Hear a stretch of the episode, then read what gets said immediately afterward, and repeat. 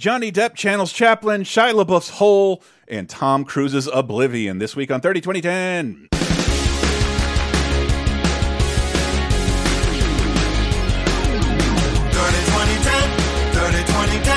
decades, every show, sometimes associated videos. 30, 2010, 30, 2010. Surprises and excitement, yes, we're going to the 90s and 2000s and 2010s. I'm 30, 2010. Hello, everyone, and welcome to 30 2010, the Laser Time Network's weekly pop culture time machine, taking you on a pop culture journey uh, across three decades this week and basically cool stuff history from 30, 20, and 10 years ago from this very week. This week being April 14th through the 20th. That's right, it's 420! Uh, happy 420. Happy birthday, Hitler. Uh, it's. Is that his birthday? I don't. It is. Is no it? way. yes. We, this God, there's got to be some confused parties out there. back back when let's celebrate 420. Oh God damn it! I hope it's the right one. when when when Diana's husband and I, Michael from Video Game Apocalypse, are writing for a website, we decided to be bold. We're a mainstream website, but we're going to have 420 week. And like, how do we not acknowledge Hitler? And Michael m- wrote this amazing article called "What If Hitler Smoked Weed," which had like intentionally broken images and like sh- run-on stream of consciousness. It was. I think they took it down, but it's still like every 420. All I can think of is "What if Hitler smoked." and I know it's not that Uh. funny, but like we went through with it. No, but the world would have been a better place if it Yes. were that instead of meth. Anywho, anywho, Anyway, April 14th to the 20th. Sorry, it's odd times. My brain is not working this week, and there's so much weird shit to talk about across the decades. 30, 20, and 10 years ago, we'll talk about three decades and three segments, talking about music, movies, TV, video games, and more across uh, April 14th through the 20th, 1993, 2003, and uh, 2013. Not to belabor the intro, but it's like, it's very interesting to watch the world change in uh, 10 year intervals. And we are your hosts have all been alive during all this stuff. So we were part of these hype cycles, these disappointments, these these milestones that if you're like us, kind of help serve as it's like dropping a pin in our lives. Uh, where we were and what we were doing, who we were seeing, all that shit. So let's begin as we always. Oh, and once again, thank you to our patrons, patreon.com slash lasertime. I missed out where we go even further back in time to see if anything's worth watching. Flashdance, which I I thought it was the first 80s 80s movie in 80s in depth. It doesn't feel like a 70s movie even slightly outside of a total lack of like pigment colors. Just everything is, is dark, dark, dark. But uh it is 80s as fuck and great soundtrack. Holy shit. Patreon.com Yep. slash lasertime. that was a lot of fun. Should we introduce ourselves? Yeah, sorry, I'm not yeah. I'm Chris Antista. Who else is with me? I'm Diana Goodman, and I'm just going to tell you the theme for this week is Here Comes the FBI. oh god. Uh, and I'm J.R. Rawls, and when someone has BO, the O usually stays with the B. Once the B leaves, the O goes with it. It goes. With oh, related that episode so hard this week. Let's begin as we always do in 1993, April 14th to the 20th. And there's so much news to mention. I have no time to tell you that Arlene Sorkin, arguably a co-creator of the character of Harley Quinn, seriously, has sued America's Funniest People for uh, racial discrimination for firing her because she's white. Her case was not helped that she was replaced by Tawny Kitaen, the blackest person I can think of. Uh, I mean, Tawny is in her name. yeah. wait, wait, no. I, I could not find a resolution to this, but there's way more impactful stories happening throughout the world this week, especially in pop culture. Oh shit! Yeah, yeah. Yeah. We we get some. We get like I said, it's here comes the FBI, and that's probably a bad thing. We have look. Stay away from federal buildings on the April nineteenth and twentieth because Hmm. shit goes down around those days. Usually in honor of things that shit went down April nineteenth or twentieth in the past. And here's the big one right here. Branch Davidians have been under siege for 51 goddamn days outside of Waco. There's, I don't know, about 100 people still inside. Uh, they've been trying to negotiate, and there are so many different law enforcement jurisdictions that like everybody is there, and they can't quite agree with each other of should we keep negotiating or should we just uh, kill them all and let God sort them out? Let's raid the place. And finally, they decide, okay, we're going to bust through and pump the place full of tear gas Yeah.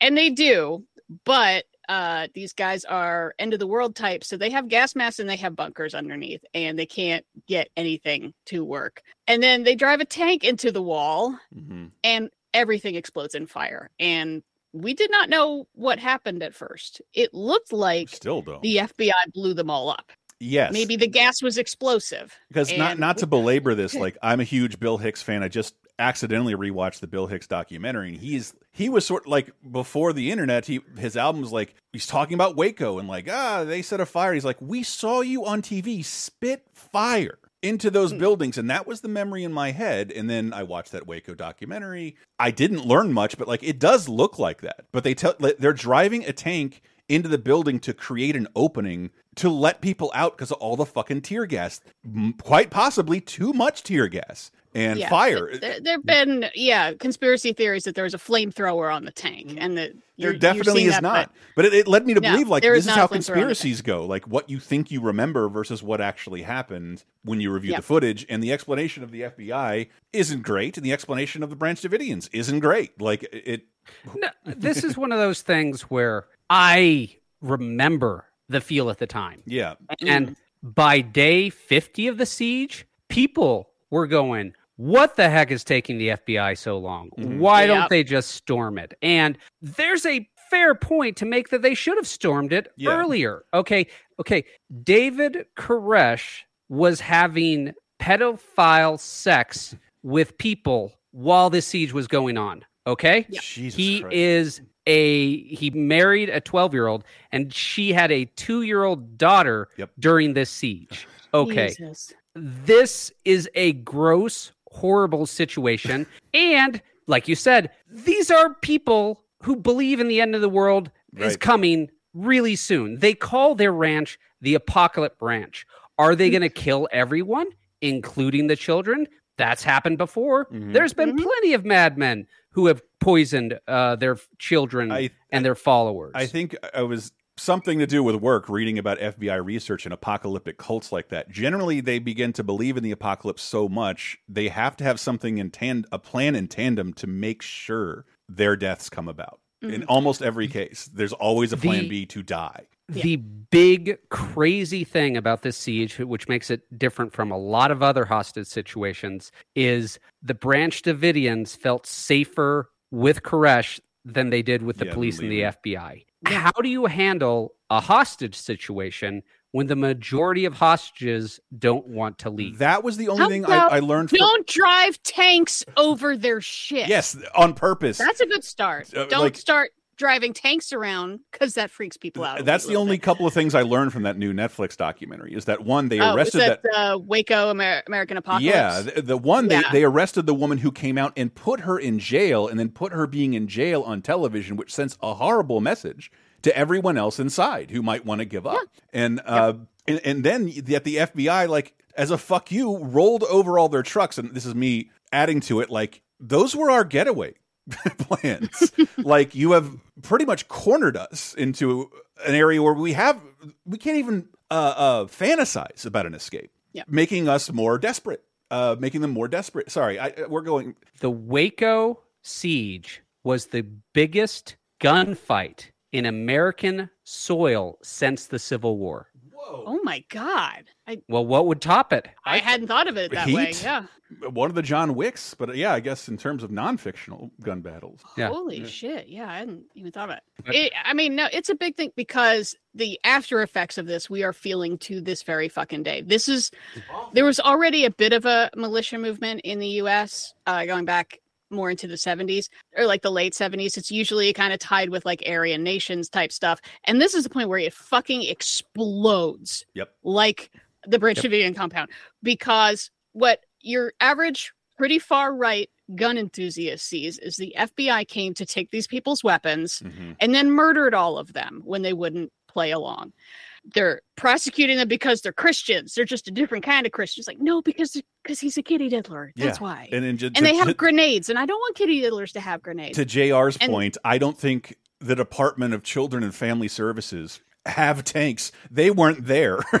they the, Yeah. the ATF doesn't cover that. I'm not. I'm saying they there should have been a recourse there, but that's So- not why the the law Right. enforcement was there. And also, don't forget, we're we're only four months into the presidency of the first Democrat in twelve years, and obviously he's coming to take all our guns, and he's going to sic his evil wife on us, and she's going to try to give us health care, and she's just the worst, and everyone's the worst, and so they've got a body count, and blah blah blah blah blah blah. blah.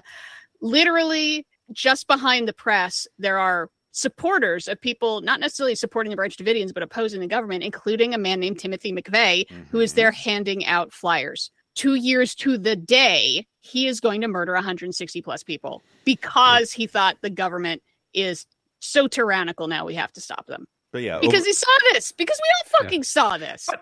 again, the mood before the fire, before the attack, was so different. This is a clip which aired four days before the uh, fire. attack.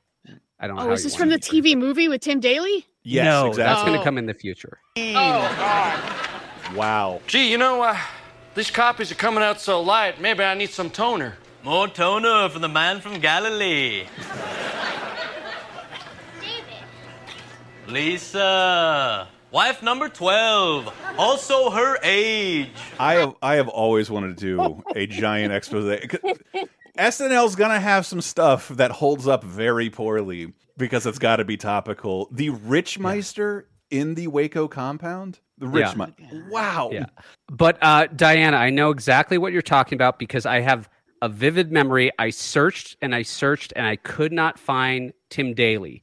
But as this siege is going on, they are filming a TV movie about the siege. Wow. And Oh, oh, I So- found it. I you found it? In the Line of Duty, Ambush in Waco is an NBC made for TV movie that will air about a month from now, but they were filming before they had an ending. you choose the ending. Mm-hmm. yeah.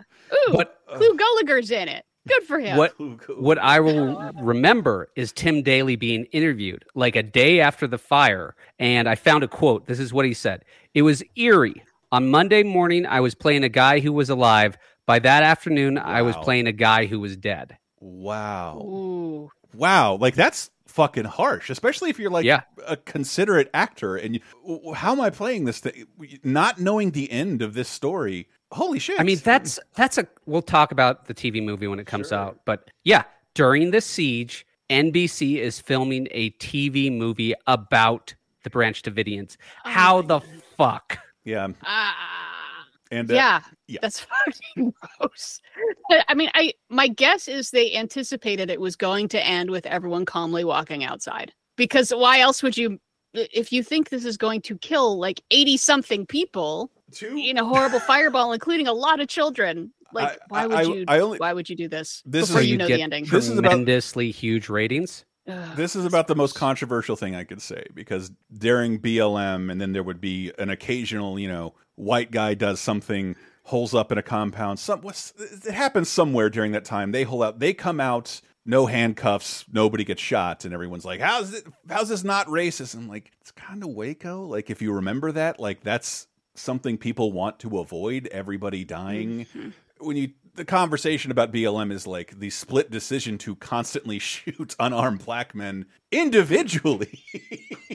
well, I, I don't think we haven't seen a, a real good black cult to make a good analog there uh, to hole up in a compound for 90 days. Not since 1984 in Philadelphia. Please look up the move bombing because Yeah. that's basically what if Waco took place in a row house. But yes, support So let's BLM, march play- in those protests. So- I'm not trying to say uh, it was just people making that comparison. It's like Waco has had that kind of rippling effect. You Yeah. you you do not Yeah. want your denouement after like weeks of filming to be Waco, but No. you definitely want to hold a presidential rally there on uh, the anniversary. That is a very smart thing to do when you spit fire and brimstone. You know, Um, I've been waiting for like another person who was there on the ground at the time was Alex Jones. Yeah, And because he's like a local Texas radio crank at the time. And that is, the, that is- is the most polite description of Alex Jones I've ever heard. he's he's the, at the time that's what he was. Yeah. Eh, And, and since then he said he wanted to rebuild the compound. And I would Wow. love to see them do that. Put your money where your mouth is. Oh wait, you don't have any because you owe the Newtown families 1.5 billion dollars. True. It's why you got to buy more supplements.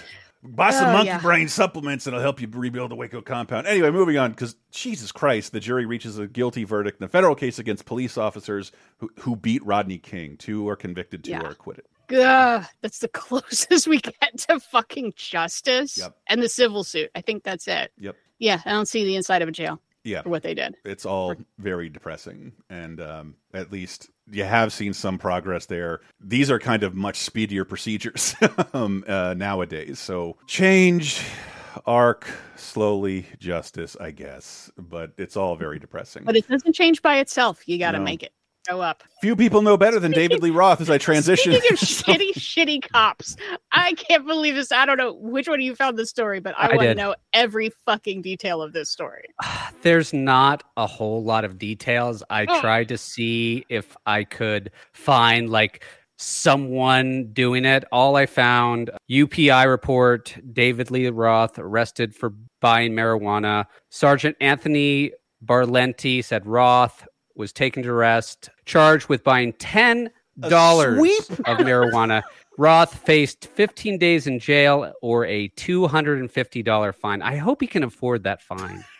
Ten dollars? I like. I don't know how much that would be. I mean, That's because that's like twenty dollars today. today. What, is that like an eighth? Is that a That's like joint? nothing. Here- here's what I, That is here's just what I'll one tell you. Here's what I'll tell you what it's worth. Maybe two. What it's worth, and this is what I said about the glory of the show, showing you how much we've changed over the ten dollars wouldn't even get your weed delivered nowadays uh, legally. And this is what this is what David Lee Roth goes to jail for in a sweep. like that's how much times have changed. Oh my Uh, god! it looks like the the case was adjourned pending dismissal, meaning Hmm. charges are wiped if he stays out of trouble. Yep, adorable. This I get. I love getting to talk about this again. Bangles singer Susanna Hoffs uh, marries some loser named Jay Roach, and they're still together. And I I don't know if I said at the time they're only in Austin Powers three. Austin Powers doesn't come from an SNL sketch. He comes from a band. Ming Tea, who is a guitarist, is Susanna Hoffs, and Jay Roach would go on to direct Austin Powers. And in the last movie, the whole band is there, and I was like, "What the fuck is this?" And like, oh, now the origin story is pre presenting itself a little clearer. Um, yes, this is how Jay Roach goes on. He he did direct Austin Powers, didn't he? All three. He, yeah, he directed all, all the Austin Powers movies. Mm-hmm. Prior to that, oh, his first job was a cameraman on an Easy E video. Shit. That's pretty cool. But I mean, since then, Meet the Parents, Trumbo, A bunch of big movies. movies I don't like at all. Yes, but I've Um, seen- and a bunch of th- those uh, HBO movies. Mhm. They did Game Change and All the Way and Recount. Like those are seriously good. And shot in my hometown. yeah. oh, he did. He didn't. He appeared on an episode of Barry. I didn't realize that. Yeah, no, they they are married. Uh, Susanna Huff just wrote a book, and she was just at a nearby bookstore being interviewed by filmmaker Jay Roach. And I'm like, you are cheating, girl. You're cheating. Usually, you get like a journalist or another writer to inter- interview and say, you just got to sit around and talk to your husband about your book now. He knows, but he knows exactly what probing questions to ask. Why Oh, is that's it you can't take off your socks during sex? what? uh, this character has a very troubled background. Do you have a troubled background? Is that why you won't ever do the goddamn dishes? yes, is that why? Like, uh, because uh, your dad left at such an early age, is that why you leave wet towels everywhere? Okay.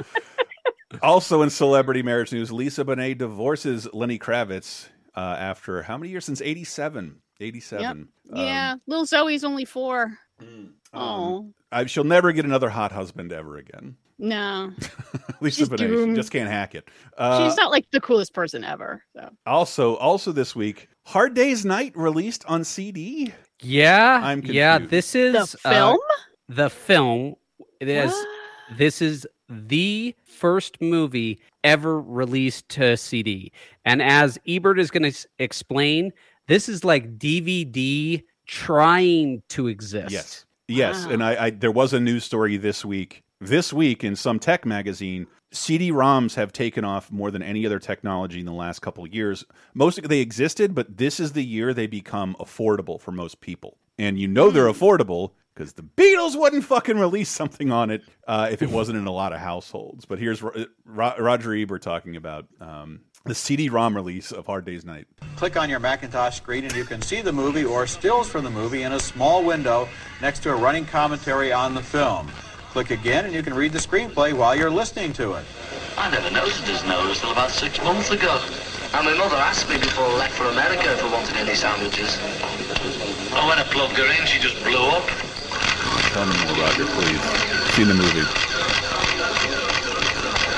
CD-ROM version also uses pull-down menus to allow you to go instantly to any line of dialogue, any scene, or any song. For people who really like a movie and want to study it closely, and for film students and scholars, this new CD-ROM approach is invaluable. For most moviegoers, however, the smaller picture and the limitations of Macintosh QuickTime software, which doesn't show every single frame, will not be the most enjoyable way to see this film. They want to see it in a theater or on tape or laserdisc, where, by the way, A Hard Day's Night is also available.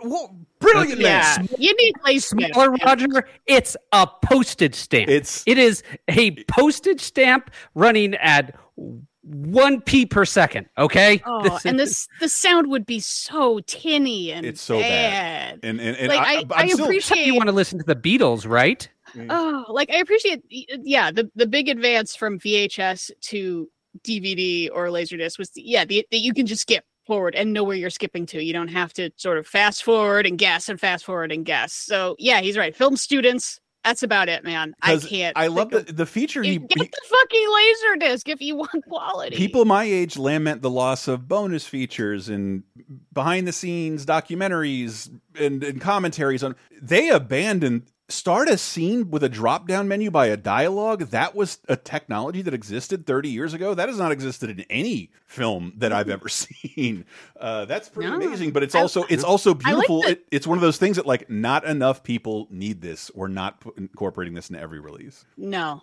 And then you got to sit around the computer to watch it because you don't have anything that can play it True. anywhere else. But the idea of seeing the screenplay running along the bottom of the screen, I like that. Yeah We could bring that back. That would be pretty interesting. Yeah, totally. Well, if you turn on your Amazon X-ray vision, Yeah. uh, they do. well, then a- I just get, uh, you know, the best thing about that is like, wait, who's that guy? Where do I know him from? And the Amazon tells you. because it's the, very, very handy. Like, oh, you mean that extra? Yeah, his his character name is Kevin, and you remember him from this movie. it's pretty You're like, brilliant "Yeah." because I I don't use I use Amazon so much less frequently than I did. Not through a vague political stance, but not really. Like if I can save money on my cat food, why not? But like uh, I did real. I forgot Amazon bought IMDb to like Mm-hmm. keep you Yep. in a movie loop, and that's why that technology is there. I so Oh, I in, because of the show, I use I use an Amazon product almost constantly. Uh, throughout the There's week. been some huge controversies with Amazon and IMDb, especially with Rings of Power. Mhm. They definitely seem to have like put their thumbs on the scale there and was like, well, obviously anyone who doesn't like our show doesn't count. So we'll just not have those count. It's it's Hmm. a little odd to think about. It really is. Uh, Yeah. But That is a feature I would like to see on a lot of DVDs, though. Oh, yeah. Is especially or also the one where you can pause it and it'll tell you the name of the song that's playing. Mm, That is so useful. uh, Do that on. DVDs, everyone. Uh, and then also this week, Anyway. Pulitzer Prize for Fiction goes to A Good Scent from a Strange Mountain by Robert Olen Butler, and uh, the Pulitzer Prize for Drama goes for Angels in America by Tony Kushner. Never heard of it. I love Angels in America a lot. Angels in America's fucking great. what And, am I uh, fucking talking about? it, it gave us um, Jeffrey Wright, uh, that, that Mm-hmm. and uh, Tony Kushner. I I think he may have done another play, but he's almost exclusively written everything Spielberg has ever put on screen ever since. Uh, ever since this, Mostly since Munich, I think. It's, Yeah. it- he's worked a lot with Spielberg. I think, and then I the last news story again. Times are changing, but this is a trend. Radio stations around the country are switching formats. Uh, radio are switching formats to country music because of the that weird rise along alternative. You had country music. Oh, Is Kurt Cobain too scary? Do you not like NWA? Let's go back to Billy Ray Cyrus. And VH1 this week announces a primetime country countdown, which just feels. I lived through this in the South, so I know it happened, but it still feels like one of the strangest times ever. Because by the time Yeah. I'm going through puberty, country is huge, and I bought like a hunting jacket because that was in style for some reason. Oh, I begged my parents to let me wear camo because that's I was in for some reason. People wearing cowboy hats to school, middle school. dear. Oh, Oh, dear. awful! Like, uh, like honey. my Oh, hypercolor honey, became so no. uncool. Uh, and- Oh, yeah. No, country is huge right now. We have two giant debuts in music this week. Yes. Uh, and then let's move on to the movies. Indecent Proposal is still number one at the box office. Movie's hilarious. Uh, uh, movies out this week, uh, the 14th and 20th of April, trying to avoid saying 420. Wide Sargasso Sea, Karina Lombard, and Nathaniel Parker. This was an NC 17 film. yes. Yes, it was. Ew, what is the Wide Sargasso Sea? It's a C. Okay, okay thank It's- God. It's not a just- metaphor. Okay, it's No. not a The lady pet name. parts, It's not, it's Chris. not Rosebud. No. It's not called gaping sarcasm. Love that It's not Diana can called- make those jokes. Hot, wet Sargasso Sea, Chris. yeah. No, it's I mean it's based on a book, and the book is way, way more well beloved than than this movie, which is pretty uh pretty pretty naughty for most of it, you know, where they're in uh, the Caribbean and you know, this in the colonial times and you- they get married and then there's there's fucking and then there's a big plot twist at the end. I've heard the book is so much better than the movie because I watched the movie and I was like, okay, so this is you know an erotic journey. I understand, and then big twist at the end. I'm like, wait, are you shitting me? That came out of nowhere. So I think the the book is probably a lot better because it's about Yeah. feminism and colonialism, and this movie seems mostly about fucking. Yeah, it's. I'll give it some props for setting it in a very interesting time. This is Mhm. set in the Caribbean about 10 years after the British outlawed slavery. So, pretty much every adult African Caribbean person has memories of slavery, but they're no longer slaves. But they still outnumber the whites who still own all the land. So that's a tense situation. You could mine a lot of drama from that. And this movie touches on it, but it it doesn't go deep enough because of the fucking. Yeah, because they're pretty busy fucking. And then yeah, uh, plot. Should I give away the plot twist at the end though? Yeah. This is kind of a cool plot twist. So yeah, y'all read Jane Eyre? You, you remember how there's like there's there's noises coming from the attic, and it turns out that's the crazy first wife. This was a prequel. That's the crazy first wife. Which I'm okay with. You know, public domain is public domain for a reason. I think people should have the ability to expand upon public domain works and Hell try to add more stories to it. Renfield out this week in theaters. Yeah, I'm I di- I, just- I think just- it's a great concept for a story. I want to see a Renfield movie. yeah, I just thought they could have done more with this. yeah, yeah. They they could. Okay, I want to talk about a movie Ah, that its legacy is so truly bizarre. Yeah. I think its legacy is a song that was not a new song at the time. I, I think its legacy is everything to do with anything but the quality of the film. Yeah, I will talk about the quality of the film, but Dan Hedaya, this this was so many teenage girls' favorite movie when I was a kid. Dan Hedaya, CCH Pounder, Julianne Moore, Oliver Platt, Aidan Quinn, Mary Stuart Masterson, and Johnny Depp in Benny and Joon. The critics are all aboard for Benny and Joon. Really? A great movie, an absolute must-see. The best date movie of the year. What the hell is he doing? Mashed potatoes. A deliciously offbeat romantic fable. He's amazing. A not-to-be-missed treasure. The whole cast is terrific. Benny and Joon, rated PG. Starts Friday. no, so here, here's the thing though, is I don't like running ads that are just critic quotes like that. Mm-hmm. But every other ad from before it was screened for critics, they don't. They're, the song isn't there, Mm-hmm. and you can't tell what movie it is. but when you put that song there, all of a sudden everyone looks up like, oh, yeah, Benny and Joon, cool. So, uh, like, I just to get Oh. my thoughts out of the way because I don't, I didn't watch it again because I kind of hate hate this movie. Oh, I Okay. hate it. Okay. I am looking forward to talking Oh. about it. Oh, yeah. Okay. Ah, I think s- this is an okay. little surprised. Actively harmful film. Yeah. Okay. I'm going to step on it, Chris. Go for. Because if someone is schizophrenic, what they really need is love. Mm. That's all. Mhm. That's what this message is telling us. This movie is saying that all of schizophrenia can be solved by letting that person fall in love with another person who probably has a whole host of mental issues, letting them move in together, and then everything's going to be peachy. This woman, Mm. we see her light what, two separate fires? Mhm. Okay. Mm-hmm. That's Yeah. not really the time to Yeah, be- she lights fires. She walks out into traffic. Uh, she reacts to most stress with violence. Um, Yeah. Sometimes physical violence, sometimes just violence. She breaks things. Yeah, she has major mental illness things. Now, I'm the. I feel like the point they're trying to make in the movie is that her she lives with her brother Benny. This is Benny and Joon of the title, and, and he's he.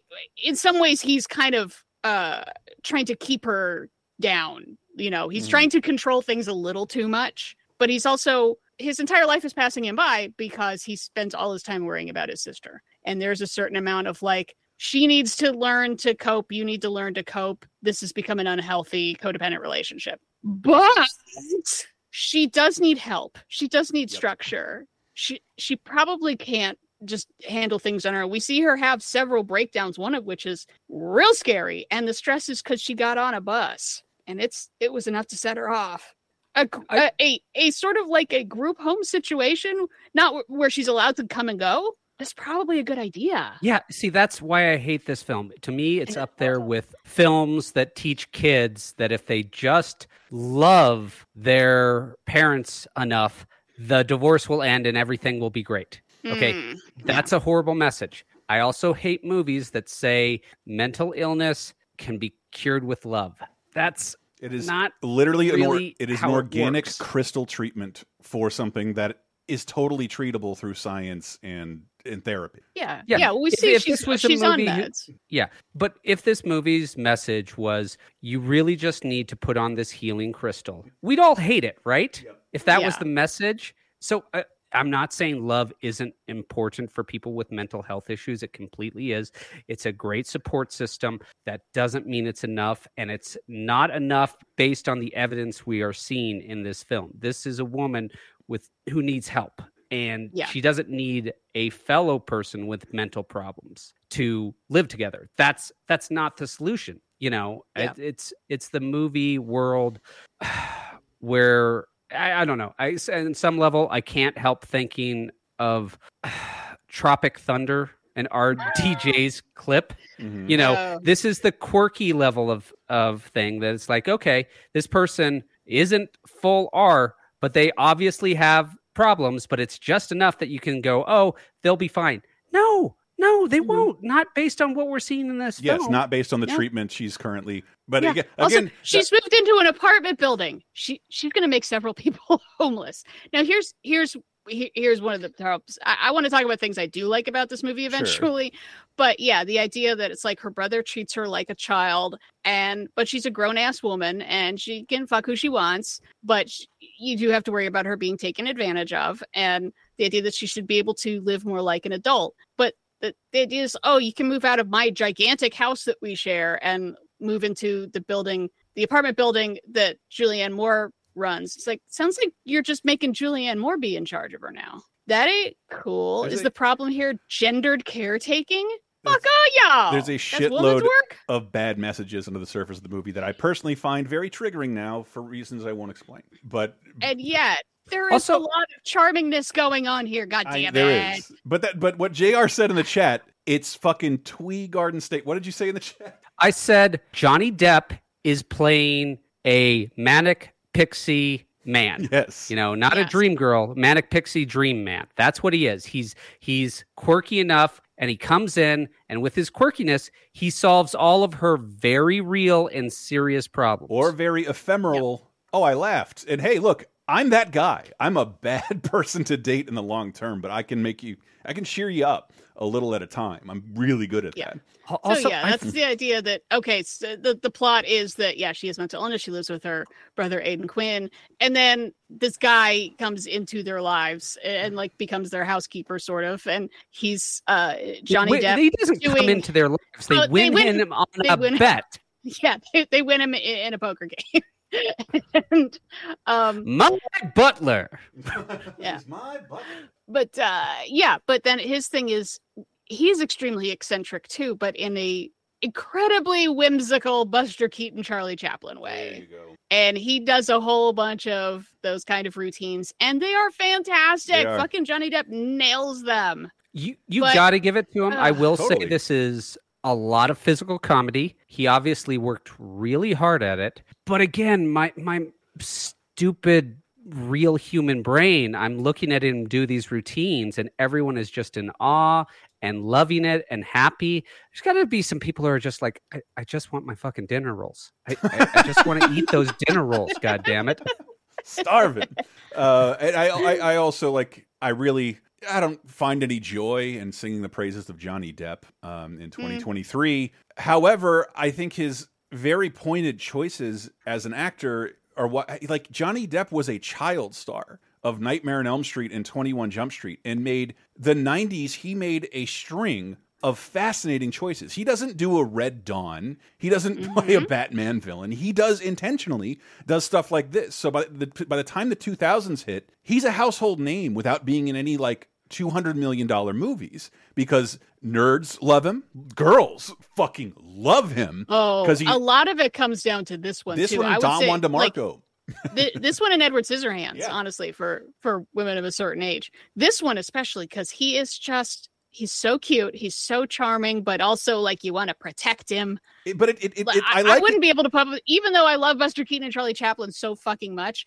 Even this would be like, okay, stop it. Johnny Depp doesn't become a, a movie star until his 30s because he spent the 90s doing this shit like this in Ed Wood and appealing to a very specific audience. And, and then, be, yeah, be, despite being movies for almost 20 years, doesn't become a movie star until the 2000s. Till well, 2003, we are going Yeah. to talk about it. 2003 is the year of the giant boat movie, and I am so excited about both of them. and can, can I also say my hatred, which is almost seething for this movie, doesn't have anything to do with the substance quality of the film. When I started watching it and then heard that song, I just remembered like Beavis and Butthead got me to watch MTV. So for me, uh, the Proclaimers are the Buggles for me watching Beavis and Butthead. I remember every time like, oh shit, Beavis and Butthead is on. It's 655. This fucking video would be on every time with Benny and Joon footage every fucking time, every day. It would be a countdown of the number one song. So for like the first three months of watching Beavis and Butthead, I'm watching Johnny Depp's goddamn, goddamn bread trick, bunch of Irish guys bopping around in a camera until I got so sick. This the song I love now, and the Proclaimers. And then once I got HBO, because of the nature, this movie is PG. If we haven't said that, it would it would be on HBO three times a day for decade. Hmm. It I I never want to see this again. I I too love the song because I have literally the worst directions sense of anyone you've ever met in a life Mm-hmm. in your life.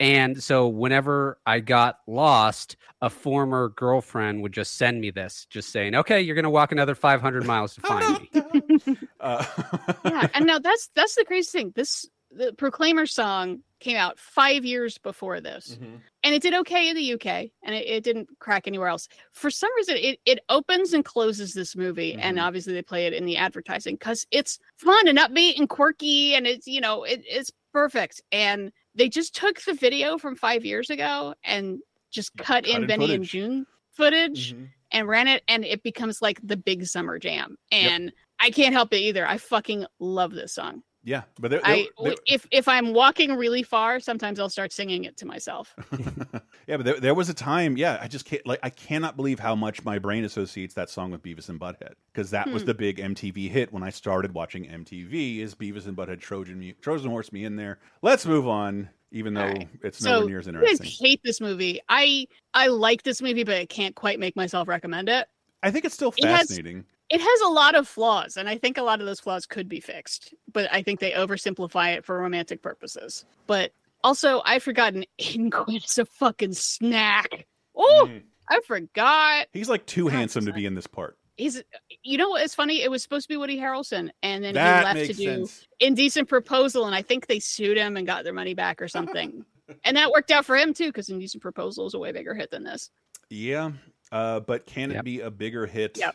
Oh. and also he's still on cheers Oh right, right. They like I kept it out of the news. I think it's last week. That was the last piece of footage shot for Cheers last week. Yep. The, the finale we is get not talk yet. about the final episode soon Anyway, next up is this number one at the box office? I can't remember. It is number two after indecent proposal Dan Hedaya, Viggo Mortensen, Lolita Davidovich. there he is again though Yeah, I know. dan Dan Hedaya, dime store Robert De Niro, uh, Dennis Hopper, and Wesley Snipes in Boiling Point.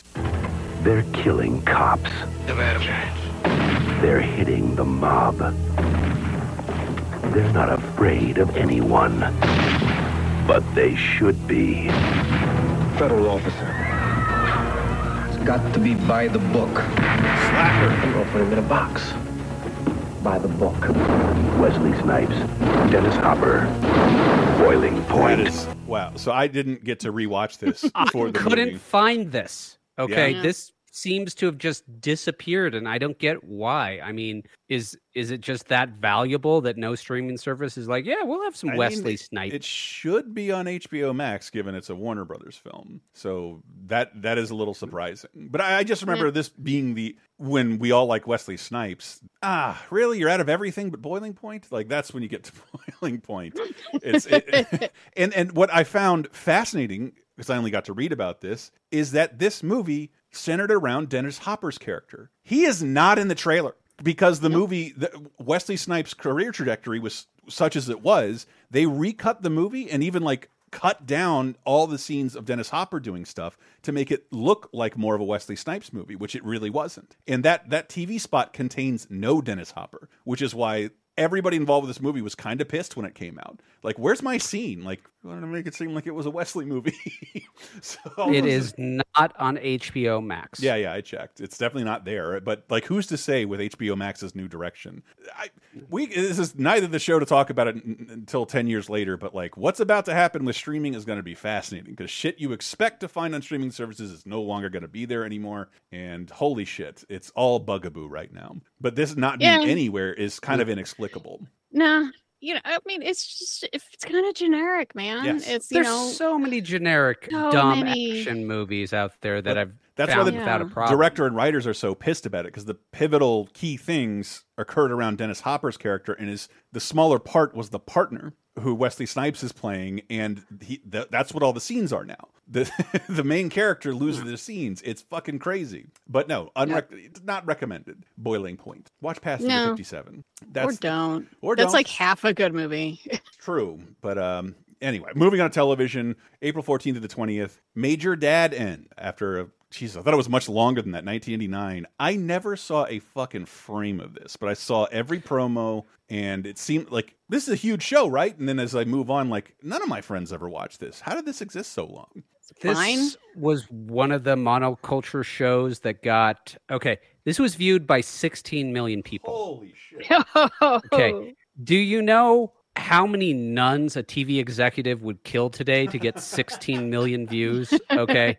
But I, I part of my research process, I try to find reviews from people. Guess the person who reviewed Major Dad, the highest number of hits of anyone who's ever reviewed Major Dad. Guess the number. Um, Hmm. twenty. 20. Two hundred. 109. So you went from being watched by 16 million people on a weekly basis to I was 1% of the people who watched this guy's video. And he's the he's the major dad expert. If you want your major dad information, you go to him. But yeah, it's it's such a dumb premise. What if a guy in the military got married? Yep. And it's he's got like all daughters. Yeah, all Stepdaughters. He's daughters. Yeah. surrounded by daughters. w- w- w- women. The- Yeah. What a concept. I, I'd like to think it ends. He got a promotion and just like they couldn't make Colonel Dad. It just didn't work. It's too powerful. Uh, yeah. I, I don't remember any funny clips from Major Nope. Dad. Not Oh, one. no, I take that back. There is one. I remember a scene where he's trying to teach one of the daughters to drive and he goes over all the way the cars works, you know, internal combustion engine and he, the daughter is like, "I don't need to know this to pass the exam." And he says, "But you need to know it in order to pass my exam." Audience says. Wow, comedy gold. That is the sole thing I can remember from this show. Our, our demo seems to be all Republicans who unfortunately have daughters. Do we have a project for them we could greenlight? uh, Major Dad. Unbelievable that this existed. Uh, I've I've seen so many movies with people in the military who have children and daughters. Like, why is this a premise for a unique premise for a sitcom? Anywho, uh, another another sitcom debuting on CBS. Dudley. Oh no. Yeah, this stars Dudley Moore. Oh my God! Oh my God! Poor guy. This was Dudley Moore's life before his son moved in. And this is Dudley's life after. This is like a Nintendo Play It Loud commercial. After. Get the picture? Dudley. Dude, it is all public domain footage. and this is his life before. It's like a deer in Hawaii, and then this is his life now. Nosferatu, Lon Chaney Sr. That's what this commercial was. Yeah, yeah. It's Dudley Moore plays a dad who's not very active in his son's role, but his son's a real bad boy, and now he has to get back in. Blah blah blah. Lasted six episodes. I remember being a huge Dudley Moore fan at the time, but that was solely because my babysitter was his personal assistant. What? No way. Yeah, Any she was his personal assistant back when he was like big, and then moved on. She got fired. I have no idea. But so she was like, "Yeah, I used to be his personal assistant, take care of all that stuff." And I was like, "Do you have any entertaining stories to tell me?" She only had one. And in retrospect, I bet she only had one story that was appropriate to tell a, a young boy. Uh, but her only interesting story was when she and Dudley were at a party and Robin Williams said, Your fly's undone. And Dudley Moore said, Yeah, right. And then Robin Williams grabbed his crotch, put his hand through the open fly, and said, No, your fly is undone. Zip it.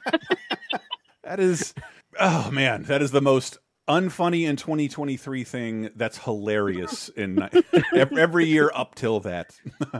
a great story. Sexual assault on Dudley Moore from Robin Williams. They deserve one another. Hmm. I could see them both being in the birdcage. Six I episodes. have yet to see Arthur. Should I? Oh, Yeah, yeah, Arthur's great. yes. Arthur's a lot of fun. No, Dudley Moore's a Yeah. lot of fun, but he, he mostly is playing a giggling drunk. Is how Hmm. I think of him. Yeah, exactly. Like it's it, uncoupling his image with Arthur is is basically impossible. How accurate is that? Because he died relatively young, 66. Yeah, He's Some dead in a couple weird in less than 10 cancer years. got him. Yeah, yeah. I like seeing that on this TV show. It's like they have to come up with an excuse for him to play piano, so he plays a pianist because he was an incredibly accomplished classical pianist on top of fucking everything. And so a lot of Dudley Moore movies, they just come up with an excuse for him to play for. Yeah, I'm just wandering around the park. Everything is great. Oh, there's a piano. Oh my God, Dudley Moore. I've never heard. Who Park- left the piano at the top of this mountain? More as well. Uh, Dudley Moore, Parkinson plus syndrome. Oh. Um, yeah, had a lot of late diagnoses in the 2000s and probably couldn't work on movies anymore. Needed something really like Yeah. give me one stage. That's all I can go to uh, if Mm-hmm. I still want to work. And he kind of kind of disappears after this. Mm-hmm. And uh, now we know why he was sick. Okay, so also in 1993, we have a TV movie that sounds amazing called Detonator, aka Death Train. Wow. And this cast is oh man, I wish we still played the Kevin Bacon game because this would be a slam dunk. Pierce Brosnan basically playing James Bond before James Bond. His boss is Patrick Stewart, and they have to stop a evil Russian scientist played by Christopher Lee and his henchman Ted Levine. It's Buffalo Bill from Silence of the Lambs from taking a train full of like nuclear super weapons from Russia to Iraq to blow it up to start World War Three. Whoa. Um, yeah, and it's based on an unfinished work by the guy who wrote Guns of Navarone, and they like really played that up like it's from this guy. He wrote Ice Station Zebra. Everyone loves him. He's hardcore, and it's like it was like something he wrote on a cocktail napkin and never finished. Like yes, Death Train, perfect, Death Death Train. but Pierce Brosnan, Patrick Stewart, Ted Levine, and Christopher Lee together. Oh my God, dream blunt rotation. Anywho, moving on to uh man, god damn it. Uh, the Fire Next Time, set in the far off year of 2017. That's Blade Runner times, people, with uh Wait, Craig- so it's not an adaptation of the autobiographical short stories by James Baldwin? No. what? Then No, why it- are you calling it the same thing? Oh, see, that's you're This is us to- about Mm. global warming and how the world will be on fire. Oh. This is probably it's probably this is probably using a lot of fucking Infowars documentaries we're not watching as mocking Oh, the this- version of 2017. Oh, the stock footage on this, I'm sure, is fantastic. Mm, uh, Why are they calling it the fire next time? That title is. next time. Maybe they're stealing But- from that Baldwin. Uh, the Baldwin. Why are they lift. ki- Why are they stealing from James Baldwin talking about his childhood in Harlem? Uh, It's just dumb. Why isn't it just called like the fires? and an episode of Seinfeld that is unfortunately very near and dear to me right now. This smelly carb. It still smells. No. Smelly car, smelly car. What are they feeding you? that one? Of, of No, that- that's Friends. That's Smelly Cat Mm. on Friends. But it was close. Uh, yeah, yeah. This is the story where Jerry brings his car to a valet. The valet has bad BO and he can't get rid of the BO. But the that's the A plot. The B plot is George's ex-girlfriend starts dating women. Susan, and right? George responds with all the emotional maturity you can imagine he responds to. And but to me, Uh, this is near and dear. I recently had food poisoning, like a really bad case of food poisoning, and I've only had it twice in my life. And the first time, like a lot out of go going out of both ends, which shockingly I found very unpleasant. So my goal became don't throw up because I'm not doing it in the bathtub again. As I scored out the other side, I'm not doing that again. Damn it. So I plowed myself with water and Gatorade, like like eight a day, and had a fever like 103 and i sw like i was mostly like knocked out during all of it and uh, i sweat through my sheets and by the time it was done like ugh let's wash these put them back on it still smells like and like it's a it's a it's a light gray sheet massive stain I've washed it like nine times. Like, no, no. These are like these are like I don't know that they're they're pricey sheets, but like I kick off every fitted sheet except for this one because it has all this enhanced elastic at the bottom, and I keep looking for them and like hundred dollars to replace it. There's no way I paid hundred dollars for a sheet, but I'm like I'm not I'm not paying hundred dollars for this, and I wash it so many times. Mom's like, put wash it with white vinegar. I will. No, it still it's all of it still smells. That's what I'm dealing with. So I guess it is possible, but I still haven't given it away the same way Jerry Seinfeld gave away his BMW. I know you're No, he he tried to sell it. That didn't work. yes. So he just gave up and he had it be stolen. He just drove to the scuzzy part of town, Threw the keys out. got out of the car, jangled his keys in front of a scumbag, tossed them in the driver's seat, which was unrolled, and just walked away with his hands up. I, I I know. In the show, you're not a multi-millionaire sitcom creator. you're, a, you're a guy who does sets. You can't afford to give away a Beamer. Jesus. Yeah. Yeah, you just entrapped that guy to go to jail for stealing your car. Oh yeah, but But That's uh, not cool. have either of you had an ex who then started dating the same gender after you? yeah, my my first the woman I lost my virginity to is currently married to a woman. Did that bring up any feelings for you, like George? No, other than like she looks really good. I can see why a woman would want to date her.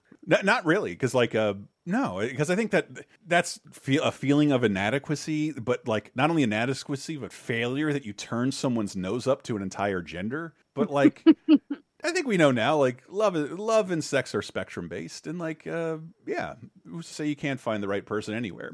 Yeah, and just just think like, well, maybe your dick is so great that no other dick would ever compare. I'm not even gonna try. Yeah, that's. I never thought of it that way. God, this is the happiest I've been in like Mhm. six years, Diane. Yeah, there you go. Why did those all Once those other Chris, straight? you never go back. Why did those, why did all those other straight women break up with me? Moving on to games. Um, moving on to games. Bases loaded four for NES. It's this is crazy for me because like I thought this was like it's a series I never cared about, but it was also one of the few series like where they marketed on television. Bases loaded by Jaleco, which led me to believe Jaleco is the most important game maker of all time. They didn't say Capcom's name in commercials. They didn't say Konami's name in commercials. But not many NES games made it to four because the cycle wasn't really that long. But I is this the only sports game on NES that made it to four? I can't think of any other. yeah, you know what? There wasn't a lot of sequels to sports games on on NES. Yeah, No Tecmo Bowl No. four, I guarantee. Yeah, no, no, it, no. They'd even, either be, a, and even then, there would be like a year following. But this is one of the biggest baseball games that has utterly disappeared, like completely gone. Bases loaded. I thought it was the biggest baseball franchise there was because that's a cool fucking name. Well, it has fictional teams, Mhm. and no one's going to want to play fictional teams once the licensing rights for real teams. But maybe they out. have fictional Americanized names like Bob Dugnutt. And uh, I don't know what that Bobson name is. Dugnutt. Bobson Dugnutt. What? Look up that game. Dugnutt, They ha- please. just some poor Please. group of Japanese guys coming up with generic American names, and it's the funniest list of names of all time. Bobson Dugnutt being the highlight. Casino Kid Two is uh, on NES is uh, 30 years old this week. Casino game. This copies the Street Fighter Two map. Look, I'm not kidding. You're you're a casino kid, and you already won the last game, so now you're going around to fight all the world championships at Casino Wing, and it's totally the Street Fighter 2 map. And you go to China, and there's a suspiciously Chun Li looking girl that you have to uh, beat at uh, roulette. I again, this was like one of the first games I ever used a cheat code for and it's so boring when you emulate it and there's just resave so you win every time. It I don't know why I did that.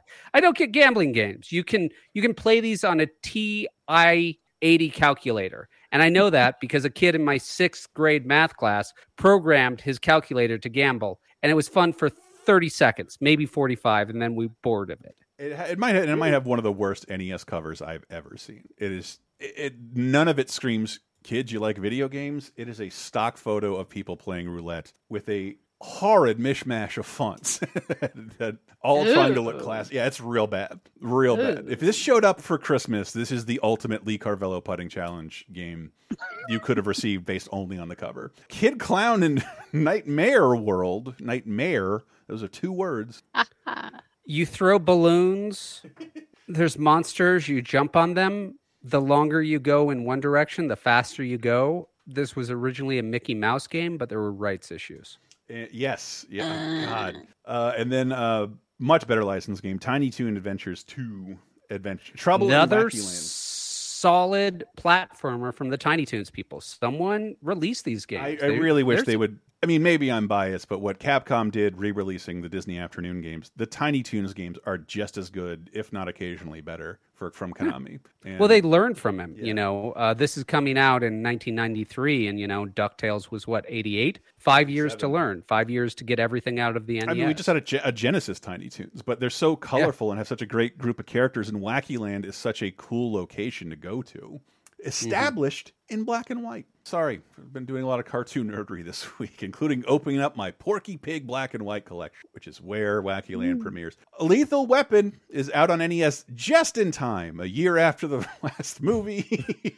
What? Super Nintendo's been out for a while. so much merch for R movies when I was young, and not just light R. This is a heavy R film because it's based on one.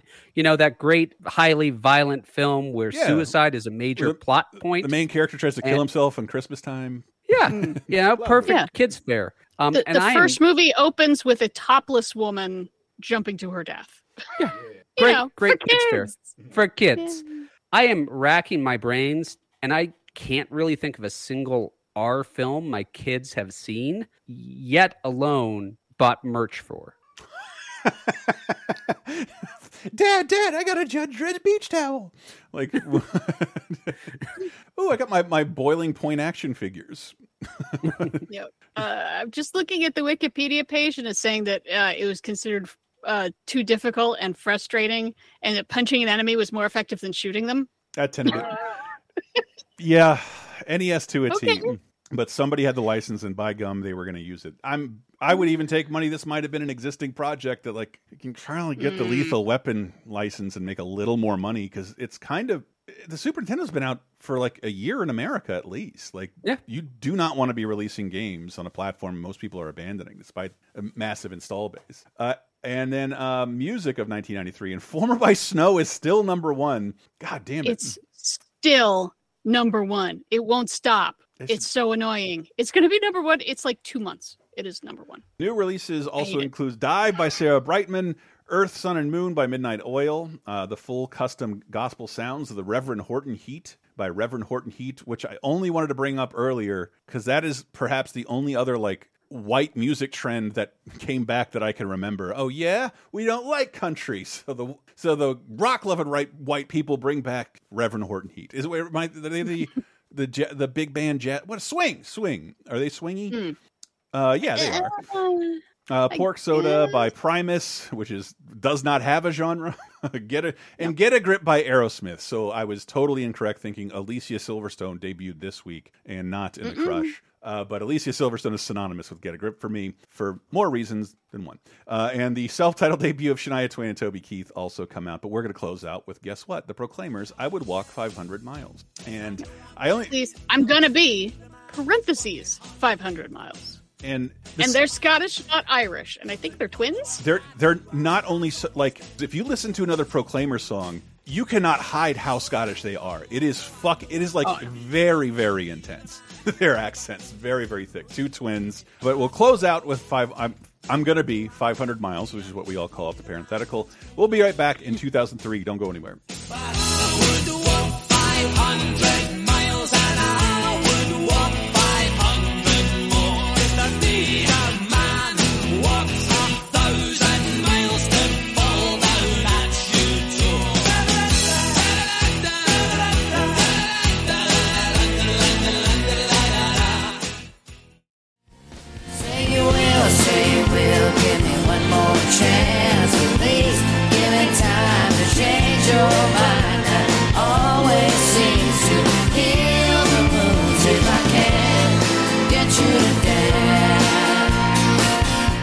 Coming in with "Say You Will" by Fleetwood Mac off the album of the same name. What? Fleetwood Mac is bringing us into 2003 with a new hit that I kind of remember. Yep, it's it's their last studio album. It doesn't have Christine McVie, R.I.P. But yep, Fleetwood Mac they they got back together after their big reunion tour and they they tried some new stuff. It is fascinating for me as someone who never grew up in the popular era of Fleetwood Mac. How popular they remained, getting massive fights, reunite for a tour, get in a massive fight, go on a massive tour, get in a massive fight, go on a maybe they've been incorporating wrestling philosophy in order to keep keep up. Dude, seriously, how haven't released a lot of new music, but you know, Lindsey Buckingham says some shit, Stevie Nicks says some shit, and then they get back together and do it all over again. It's Hulk Hogan and the Iron Sheik, every, like every five years. Um, Wait, did did the Iron Sheik cheat on Hulk Hogan and then make Hulk Hogan sing a song about how mad Iron Sheik was? I think if you said that in the way that he would tweet, you could see how it was possible. Iron Sheik make you sing song, fuck your wife, but jabroni. Mo- Motherfucker Hulk Hogan. Also out this week, 2003. That's where we're at. 10 years in the future. April 14th through the 20th. Stop laughing. Uh, new releases also include uh, Below the Lights by Enslaved. Ah, that, that name's going to be really cool in 2023. Uh, Love Metal by Him. That's all caps, and that's how you pronounce it. Uh, the Path by Show of Hands. Ball by Widespread Panic. A Beautiful World. Uh, the debut of Robin Thicke. Dragonfly. Talk about him in 2013 very soon. Ugh, I can't wait. Uh, Dragonfly by Ziggy Marley. Now by Jessica Andrews. And Thankful, the debut of Kelly Clarkson. Is it though? Wasn't she on a, a show for singing on a show for a while for millions of people first? Well, now the whole album's out. There you go. Fewer people can listen to it than ever. Uh, In da Club by 50 Cent is still number one. 2003, a little bit of news. Whew. The Human Genome Project is complete with 99% of the human genome sequenced to an accuracy of 99.99%. G- The same percentage of bacteria my Clorox wipes pick up, by the way, which is a great way to saying it's not perfect. yeah, so humans share most of their DNA with other humans. Uh, so they just sequenced, you know, 99% right of it because they were like, well, that's going to get most humans. So we want to do that before they started getting into everyone. I mean, we share 50% of our DNA with a banana. Right. we do? yeah. So if you sequence a banana, you've sequenced half of the human genome. I bet I know job. what part. And then, uh, what? The Treaty of Ascension. God, like God of War Ascension? Just the, I never played No. the multiplayer mode. This is the EU taking in 10 new member states. And at the time, it was like, can we take in these two member states? And now it's just like, of course, those states should always have been part of the EU. Yeah, Mm. but we are including a whole bunch. This is the first time we have former parts of the Soviet Union in the EU. Mm. Czech Republic, Estonia, Cyprus, Latvia, Lithuania, Hungary, Malta, Poland, Slovenia, and Slovakia. So a bunch of Eastern Bloc countries and things that literally were part of the USSR. And this is why Russia is the way it is. Yeah. And this is why all those countries did that because they were scared of Russia. Because all of them were like, hey, I remember 11 years ago. Kind of don't want that to happen again. So mm-hmm. I will join any organization where that makes it will not happen. Vlad like, keeps well, driving tanks by France our and- borders, throwing like one beer can over. It's Yeah, what's well, going on? France and Germany, they have a lot of rules, but they're doing pretty well mm-hmm. and they're doing better than us. And if we join with them, then they have to help us when we don't do as well. Mm. Yay! It is true. Oh yes, you So, also, Yay, the EU. I like it. I feel like if somehow Russia joined the EU, we would have world peace. Well, it was it was looking on a decent track for a long, long time. It looked like, hey, end of history, things are getting better. Maybe Russia will join NATO. Maybe Russia will join the EU. And then, you know, they just swerved and decided to go the uh, nationalist authoritarian route. And And then uh, lastly, Washington Wizards, you know, famous Washington Wizards player Michael Jordan plays his final NBA game in Philadelphia. So Diane and her family can throw batteries at him, where he receives Yeah. a three minute standing ovation. That's all? I mean, that's big for sports. Yeah. I mean, this isn't the opera, you know. That's true. It's not like Can where everyone just keeps clapping and you don't know why. I mean, Jordan's Right. the goat for me because I I stopped playing basket watching watching basketball when he stopped playing for the Bulls. So I don't know how good he is compared to other players. Well, I, I love the Netflix documentary. I recommend it to anyone who remembers that time. Just reliving it is kind of fun. Growing up, The Last Be Dance? Like Mike uh, was Yep. huge. I had a pair of Air Jordans. They were like the coolest thing I owned by like 200% or something like that.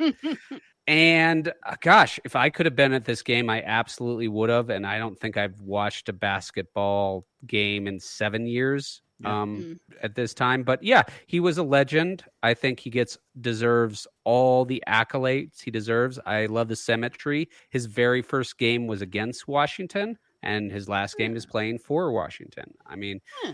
we can all say he should have just kept with basketball instead of doing that digression into baseball. But That is follow your passion. That He is not only one of my favorite stories in all of sports heroics. Him like, fuck this. My dad wanted me to play baseball. I'm going to go play baseball. I love that it's canonized in Space Jam. It's it's it's Yeah. part of Space Jam. If Space Jam doesn't work without that, and But Uh, yeah, this is his last game. Uh, he ends on a free throw, and he is number three in the all-time highest scorers in all of the NBA's history. Damn. Number one It is was- Kareem Abdul-Jabbar. No, oh, only recently that changed. Or was Oh, that yeah? most three pointers? I no, I think LeBron just beat Kareem's record. Oh, did he? Okay, I take it back. just like seriously a couple weeks ago, and everyone was Wow. like, "You're kidding! No one can do that." Oh, he did, and Kareem was like super cool. He's like, "Yeah, records exist to be broken. I'm not mad about it." Wow, you're right. I didn't Yeah. follow that, but yeah, yeah, cool, cool. Wow. Hey, Getting into movies of 2003, April 14th through April 20th. Oh man, I, the I can't remember being this disappointed uh, in a film, Cube 2 Hypercube, with some Canadians. yeah, Yeah, the- Cube, Ugh, okay. Cube, Cube it's a while. It's been a while Six for them to bother doing a Cube sequel. The first one's '97. Yeah, but it's it it was a slow hit, a real slow hit, like and mostly on video. the people who made this movie have no idea why Cube One was a success. And the people who made Cube 1 are not involved with this in any way.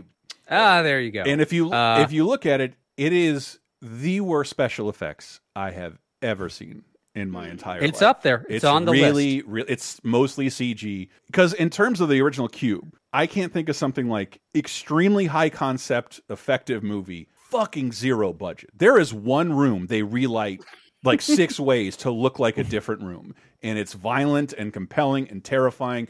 It was the first movie that became a must watch on acid in our friend group. Like uh Cube Wow, Yeah. why would you do that to yourself? because it's it's uh it, it, it you can't do anything that's like super low lit and like jump scares. This is more like head scares and and, and part of the, the the beauty of Cube is like who But Fantasia exists. it's true. and I found out the best movie to watch while you're on acid as of a few years ago. Dick Tracy, heavy metal.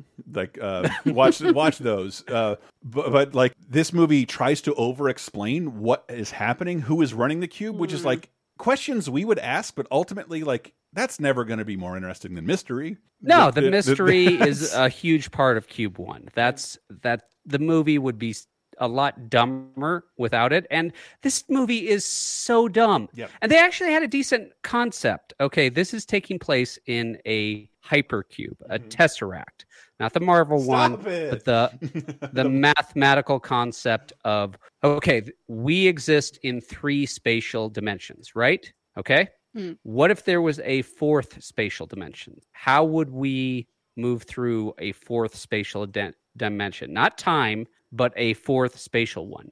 That's an interesting idea. Personally, I would love to see a video game that takes place in four dimensional space and have to mm. break my brain trying to figure out how to move in a four dimensional space. But this just uses an excuse to have no rules.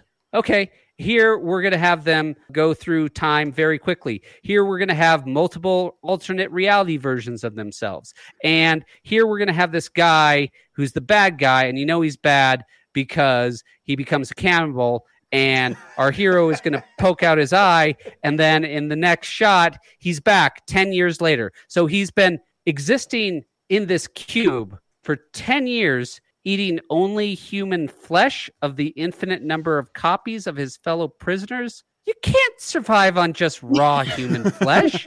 but we're like 90% water. uh, and all the characters are non-characters, which okay, fine, but you got to make it interesting, and it's just not interesting. It- It's one of the biggest ball drops, I think, in cult film history. But- But I'm not sure what I wanted from a Cube 2, other than like a bigger cube, which they did. but Cube Uh, 1, if I love. if they would have actually taken the tesseract concept seriously and had it be scientifically accurate on the level of primer, I think we would have Primer is, is the only the thing in the, the uh, scenario I set up. Low budget, high concept sci-fi. Mhm. Only Primer beats Cube. Um, Yeah. but but Cube is up there. But yeah, just have Cube 2 be hard science. This is a tesseract. Let's explore that. Yeah. Instead, Break now I admit I didn't get around to watching it because I I enjoy Cube One, even though it is a little gory for me because I'm a big sissy. But like reading the description, it sounded like is is this like a Resident Evil movie? Like gets into there's an evil corporation and they're doing this and that, and these people have been set up to Yeah, be stuck in in the cube. And I mean, the first There cube, are- like the, there are a couple setup kills that, so that- simple. Well, the first Resident Evil movie is so simple, Mm. and they steal a couple. A couple kills are exactly the same. People get cubed Ah. in both films. Yeah, cool. Yeah, I know the first one is like that's it's such a good idea and it's such a good budget idea of just like these people show up, they're inside this room, it's got six doors. Yeah. It- What it- the hell's going on? Okay, let's walk through this door. Oh crap, there's lasers. All right, well, what's in the other door? And you, they never explain anything. It's a Twilight Zone episode. It's like a horror Yeah. movie meets Clue. it's it rules. yeah, Um, yeah, I like the first cube a lot. The Cube Two sucks. Stay away from it. I don't know much about uh, the next movie, but it does have Sofia Vergara in it, and that's exciting. does? And it's called Chasing Papi. Yeah. Uh, so yeah, Roselyn Sanchez, uh, Sofia Vergara, Jaci Velasquez, and Eduardo Verastegui. It, it's it's a very goofy, wackety, schmackety comedy, but for the Latino market, which it's about time someone noticed is there. Yes, there are plenty of Spanish language things for the Latino market, but hey, wh- why not in English? So it's about this guy has three different girlfriends. They find out that oh wait, he's dating all of us, uh, and then wackiness ensues. There- There's uh, some of it is kind of a uh, what's it called with the dead body? What am I thinking of? Help! Help! What? What's what's the movie where they they they've got the Weekend dead at body? They- Bernie's. Weekend at Bernie's? Weekend at Bernie's. God, why could I not pull up that? Dare you forget? Never forget, Diana. I very sorry. Bernie Lomax sacrificed his life for that movie, Diana. Yeah, but like he's he's all like drugged up, and they got to move his body around, and they're like, oh, oh, look out, that thing's full of money. How did that get here? Ah, we're chasing each other, and it's very very silly. Like not good silly, or or maybe it is like turn your brain off silly. It's just like I wanted to like it, even though it sucks. I wanted to like it because it's like yes, I just I want diverse comedies. Like why not? Yeah, yeah. I think this this whole list is based up on movies I wanted to like and don't. Yeah, this uh, yes, this is all movies that I like the idea. I, why do better? Do better, 2003. Yeah. yeah, come and- on. and like hey, uh, speaking of yeah, di- Interna- speaking of, cast of and botched stuff. international cinema. Yes, Um, yeah, Jaime King, I Seann William Scott, and Chow Yun Fat, now a bona fide international movie star on the level most American movie stars will never achieve. In Yeah. Bulletproof Monk, ugh, Yeah, America, we we never got it right. We Mm-hmm. we never figured out how to get Chow to the the level of stardom in America that he deserves because he's fucking fucking cool dude. the the problem with this film it's an early 90s late 80s action movie that's coming out in 2003 Oh, now with a CG and a goddamn Smash Mouth soundtrack and Stifler, unbelievable. I saw this. I didn't bother rewatching it for the show just because of how distasteful I thought it was. But it's it's the it's like the Jackie Chanification of Chow Yun Fat now when he can still do action based stuff. Because Chow Yun Fat like pops up in a ton of stuff now. It's just like you're you're somebody's grandpa, you're somebody's dad. He doesn't have to kick anybody anymore. But so he, he's still doing great. But this is yeah, I don't know though any other way to say it when uh, Hollywood latches on to an international Hong Kong star and just kind of deludes it until it's dead and, and Yeah. waste the the rest of their action career. That's what's happening here. yeah. But I I feel like they shouldn't have gone with action maybe with Chow because mm-hmm. like that is part of his thing. But he's also a very good actor. Mm-hmm. But I don't think it's ever translated well into English. There was one I was thinking of one thing where it did, like where just he's just cast, you know, is not an action person. I saw it recently. Yeah. I can't think of it. But I mean, we're, we're after Crouching Tiger, Hidden Dragon. Like this is mm-hmm. in those couple of years. They should have. There's got to be a project out here that would be perfect for him. It's like a little bit of action, but mostly just gravitas and seriousness. And no, they never figured it out. I mean, I don't know what it is about this week for movies. they are fucking terrible. And it doesn't get eh. more terrible than the next film. Oh, uh, Anthony Anderson, Taye Diggs, Jamie Kennedy, and Malibu's Most Wanted. I. This should have this. There is a there is a universe where this is good. Yeah. I I like. It's called- I like it's called the The basic Breaks. idea. Yeah. the, the basic idea that he is, you know, a, a rich senator's son who acts like he's a gangsta, and then to like get him out of the picture, they hire two black actors to act like they're gangstas and take him down to Compton and you know scare him straight. I guess Be rad, Brad.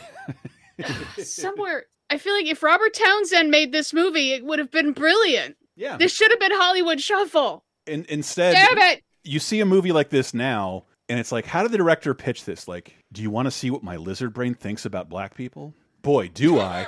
For 90 minutes, brought to you by Jamie Kennedy. Just uh, one of the few, like, loathsome people who I don't know has been, like, an actual shitheel behind the scenes, but I just hate everything unscreen that he's ever been involved in. And hmm. I hate, hate to, like, a, a, a very weird degree. And this is unwatchable. Unwatchable.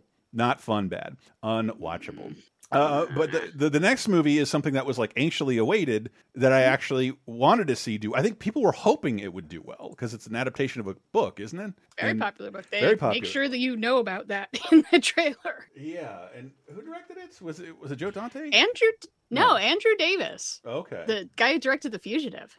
Oh, oh, sh- God! I can't wait to talk about the fugitive. Patricia Arquette, Tim Blake Nelson, Sigourney Weaver, Khleo Thomas, Jon Voight, and Shia LaBeouf in Holes. The curse is real. Welcome to Camp Green Lake. Where's the lake? And on April 18th, the mystery will be revealed. What am I supposed to be looking for? Caveman, X-ray, zigzag, armpit, zero. What do you say we dig one more hole? I think I just got Winter Soldiered. Um, What is that? Holes. The book is now the movie. Rated PG. wow! How like how many holes do they dig A lot. a lot Like how do you thousands. how do you film digging a hole as being cinematically interesting I I don't know, but like bringing myself back to being a like a kid on the cusp of puberty and just adolescence and like all the energy in the world. I liked digging holes, whether we were trying to dig an underground fort, bury a time capsule, find buried treasure. I do wonder if there is something inherently interesting with kids about digging holes. oh i'm with you Yeah. i love digging holes mm-hmm. when i was six Now i'm I- not sure i want to watch a movie about it Well, see, but it's not about digging holes. It's actually a massive takedown of the troubled teen industry and its inherent corruption and cruelty. Okay, I don't know anything about holes. Okay, so neither you guys watched it or read No. the book, so I'm on my own on this. Well, good, because I can tell you it's a really damn good movie. I was very, very pleasantly surprised. So we've got uh, Shia LaBeouf coming off of Even Stevens. It's just about to end, I think, in a month or two. This is his first movie, and he's a kid who accidentally runs afoul of the law and uh, in lieu of prison gets sent to you know a teen reform camp out in the middle of fucking nowhere where all they do all day is dig a hole five feet in diameter five feet deep that's all you do you're supposed to get counseling you don't get counseling. You're supposed to get food and water you barely get any. You are treated like shit and the kids are all horrible to each other. Yeah, bet they come out of there That's- talking like John Wayne. yeah but as as he starts doing this you know mostly like he's he's trying to make friends but all these kids are so hardened because they're all being so mistreated god damn it because they're troubled kids. But in you know a safe troubled kind of way. It's not like anyone's stabbing or assaulting anybody really at the same time we learn the story of his family which is cursed because his great great grandfather ran afoul of mystic woman eartha kitt and so now the whole family is cursed. And there's also another story going on that is about his i think great grandfather who's in out in the old west who runs into bandit kissin kate played by patricia arquette and so this movie actually covers some pretty heavy shit besides the mistreatment of the eh, kids in the troubled teen industry. Uh, patricia arquette plays you know an old west school teacher who falls in love with a black guy and they burn down her schoolhouse and murder her boyfriend and she starts uh, going on a killing spree from it. And then you realize, oh, these kids are being forced to dig these holes because they're looking for her buried treasure. Hmm. Evil Warden Sigourney Weaver is not telling them this. She's acting like, oh no, this is good for you to reform you. But really, this is all just, I mean, spoiler alert, forcing these kids to be slave labor so that they can find a buried treasure.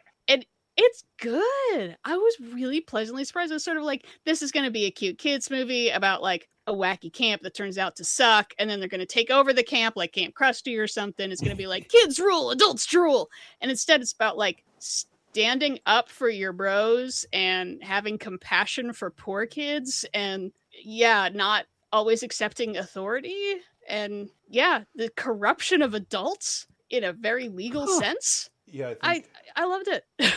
Yeah, I, I heard. I just remember people behind the scenes championing this because I think this took a long time to film. I think it took a long time to get released, and uh, it had everything going for it, but it, it had a built-in audience, but couldn't really figure out a way to sell the movie to people. And- yeah, I mean they just sold it like it was a thriller. Yeah. but it's, it's not. It's not that thrillery. But yeah, I mean, it comes to learn like you know the way to break this family curse is like to be good to other people, and like one of the kids is there because he's homeless. That's it. It's because his mom left and he doesn't know where she went, must be punished. and it's like he must be punished. It's like that's heartbreaking. Yeah. There's yeah a kid who can't read. There's a little kid, and they're like, oh yeah, let's just make you dig holes because we don't have any any way to help you. He's off the street. We're just gonna punish you. Yeah, out of it's- it's sign, out of about- mind. all these kids should be in a school that Mhm. uh, with counselors that could help them, and instead they're being used as slave labor by a crazy person. I think th there is some reality that every orphan should live a much more Hogwarts life, and people with parents should lust after the experience. Sorry, we're still alive. You can't go. You can't go to Hogwarts.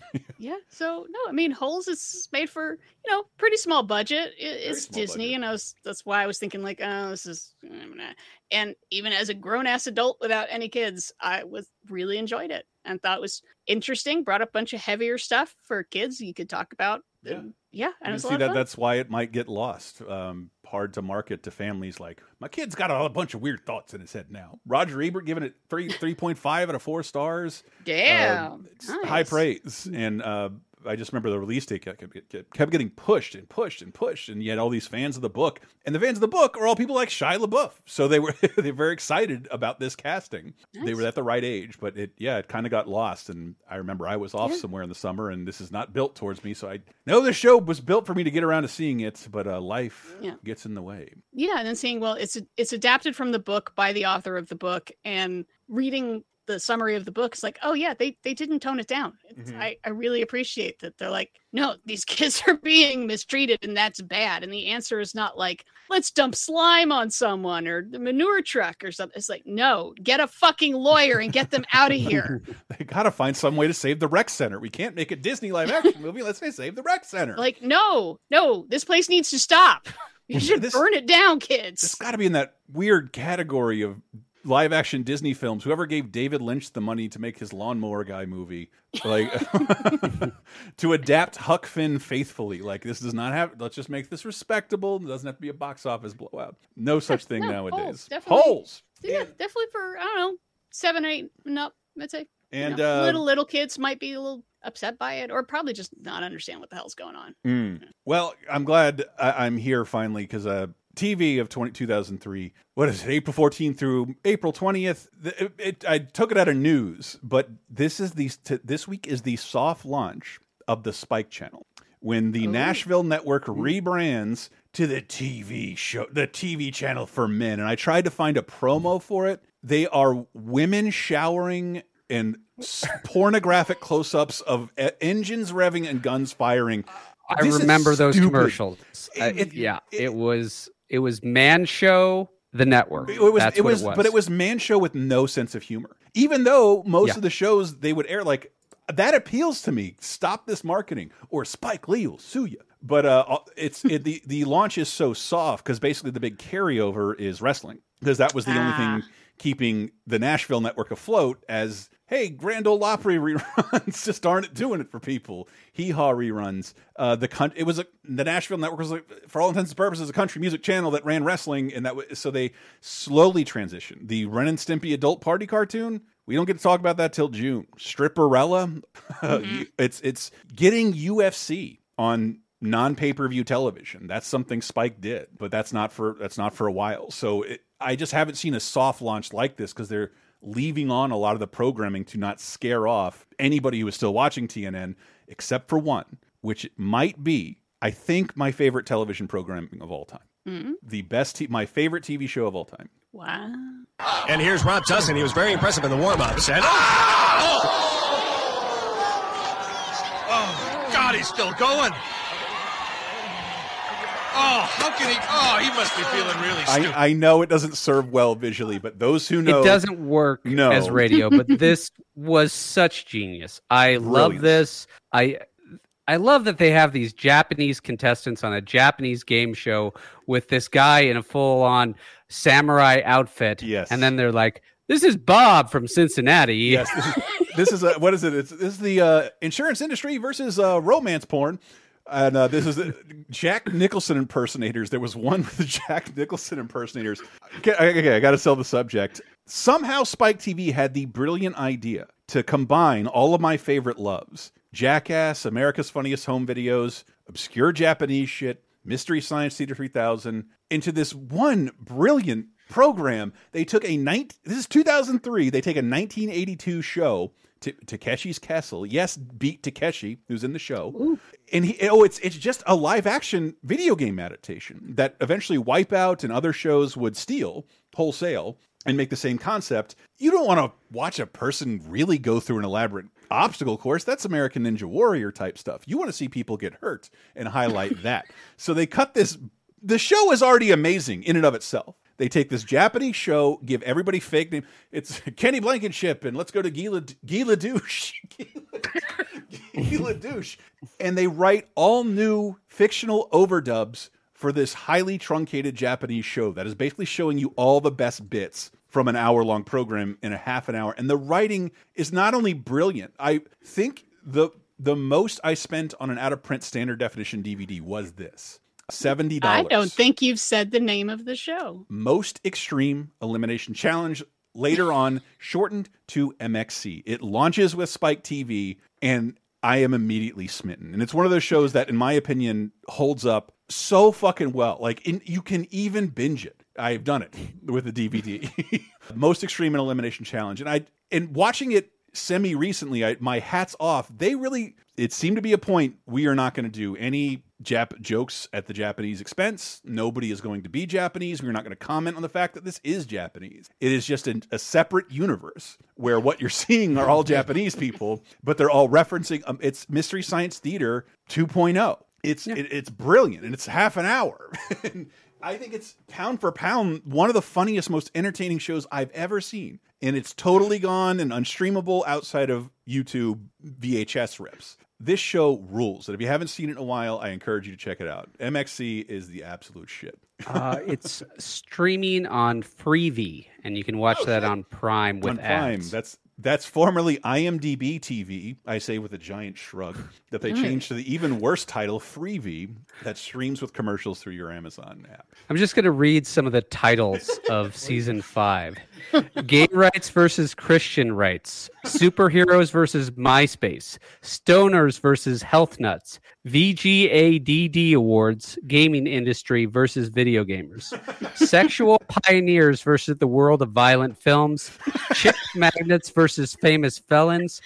Jackass versus stand up comics, Young and Rich versus men's magazines, Greenpeace versus Body Obsessed, The White House versus the world, Hot Chicks of Prime Time versus Hot Celebrity Moms. and they're just random Japanese competitors. Yes. They're not actually Oh, yeah, these the- things. the they premise just say that they are. Of the show, I think we've seen a, is Squid Gamey. Like a, a hundred people start out, but they never mm-hmm. tell you that on MXC. A hundred people start out. They usually they run at a wall at, filled with doors. Some of which are doors. Some of which are just things people walls. They're just walls. It's like Fall Guys. If you ever played that game, it, it's the perfect combination of MST video games, comedy, and um, interesting. And if you've never seen the Japanese version of the show, it is not only it's it is paced way slower, obviously, but man, if you want to see, every time you wonder like, what were the rights like in Japan? Did I really hear a David Bowie song in Earthbound? This the show will just transition with the Terminator theme into a Bubble Bobble level theme song. They use whatever fucking music they want and clearly have not licensed it. it is really both are really interesting to watch, but the distilled version MXC is still my favorite, and the DVDs are so expensive. Uh, I'm glad it's streaming. It wasn't streaming uh, when I checked a couple of years ago. That's why I had to buy the DVD. Uh, but I love this show so much. It is a real laugh a minute, filled with nut shots, funny commentary, stupid impressions. I love it. The, the voice cast is just like, and then oh, I wish I had her name offhand. It's just like Jill as every woman. There's just one one woman having to VO every like dozens of girls you see in brief clips on the show as they get Yeah. thrown off logs, Yeah. splashed in water. This, this is a show just like American Ninja Warrior or even the original Ninja Warrior. It was like I can't stop watching those. Yes. Like, they just marathon it like on a Sunday and you know eat some brunch and hang out. And the next thing I know, it's six p.m. and I just have kept watching it because eh, maybe I folded the laundry in between because it's just it's so goofy. and like and like Wipeout, you're you're meant to fail. And but yeah, the original one was very much. It was supposed to be like this is what a playable IRL video game would look like. Siege Takeshi's Castle, and you go through all these elaborate shit, and you're whittled down. But you're you're supposed to fail. You're, there was just a thing where they fire a basketball. 900 feet in the air and you try and catch it in a bowl. I'm sh if you've seen the clip of the show, it's the woman taking that ball to the face, where her, na her her neck cranks back and the back of her head hits her hits the middle of her hmm. back. It is so painful as, to look at. as an old geezer in my 40s who realizes what a valuable capital good my back is, I would never go on one of these shows. But as a young, dumb 20 guy old, I desperately wanted to do, be on these shows. I'd look Yeah. at these people getting creamed, smashed, splatted, and I'd be like, yes, please. I want that. and and I remember watching some of the real Japanese ones, and they do reflect on these people's pain a little longer in those versions of the program. Not this one. They make a funny cartoon sound effect. Oh, as a guy's back gets split in half. Move the fuck on, Kenny. Let's go to let's go to Captain Tenneal. Let's gear don't. I love this show. Can't recommend it enough. Move on. Moving on. Uh, Boo Boohbah debuts on PBS Kids. oh no! Yeah. It's pl- play the song.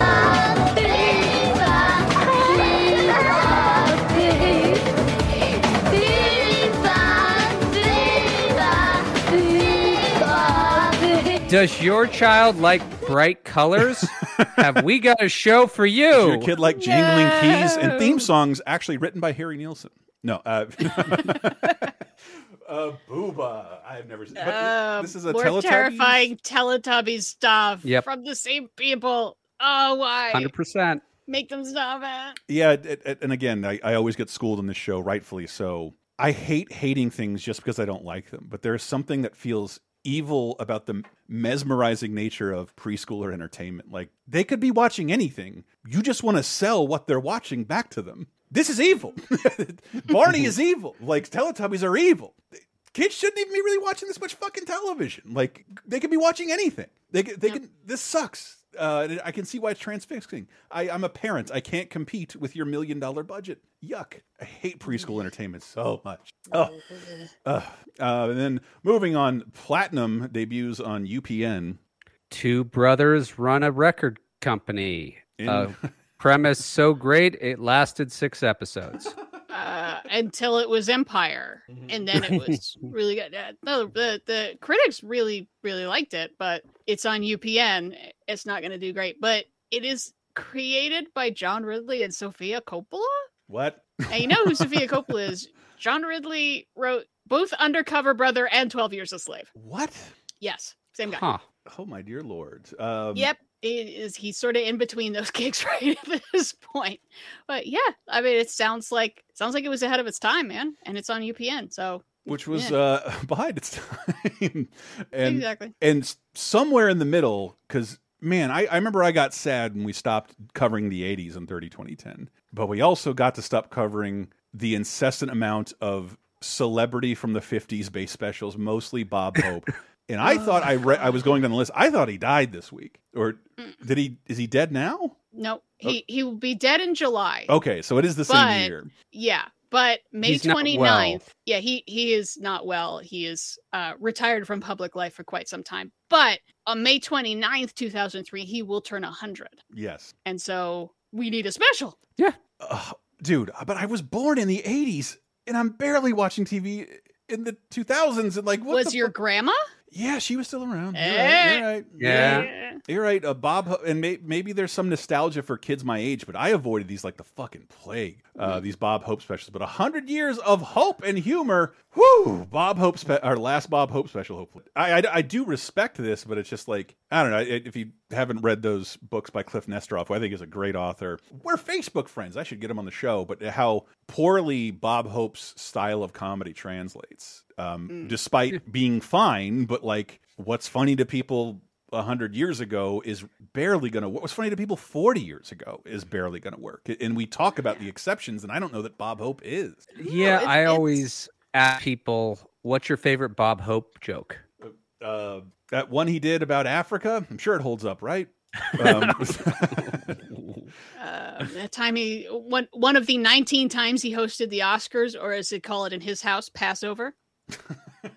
No, Ah. it's weird because like I've seen a whole bunch of Bob Hope movies, Mhm. and the character that he usually plays that translates well, where Yeah. he's a coward. Mhm. Uh, that's like his whole thing is that he he's just sort uh, he's a coward, but also he- he's a little horny. Um, That about sums me know. up. Jesus. you know, but uh, you know that's about it. But th- that's sort of he's he's he's actually kind of a nervousy, nebbishy kind of character is usually he plays, and that will that's universal. That will always fucking work. Mm-hmm. But his specials, His like the sketch character. comedy, And it's topical. It's it's hard for that stuff to be funny that that many years later. To say nothing of what's appropriate now, what's appropriate then. There's a oh lot Oh, of God.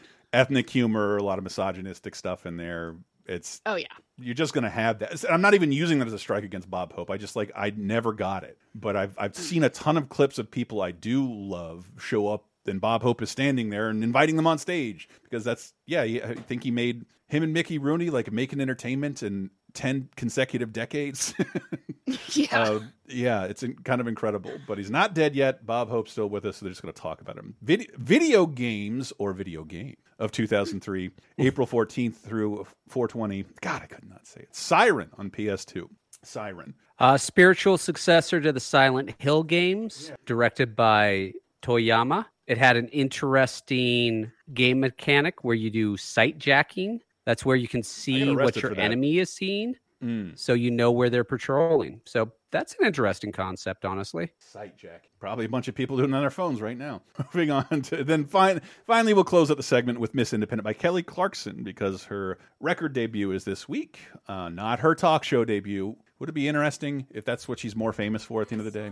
So I feel like I read as daytime entertainment popularity corrodes like just it co- more so than the other kind of entertainment her show's doing okay uh, and might be on for a while So uh, Kelly Clarkson, let let her take us out of 2003 with Miss Independent. We'll be right back with our final segment, 2013. Don't go anywhere.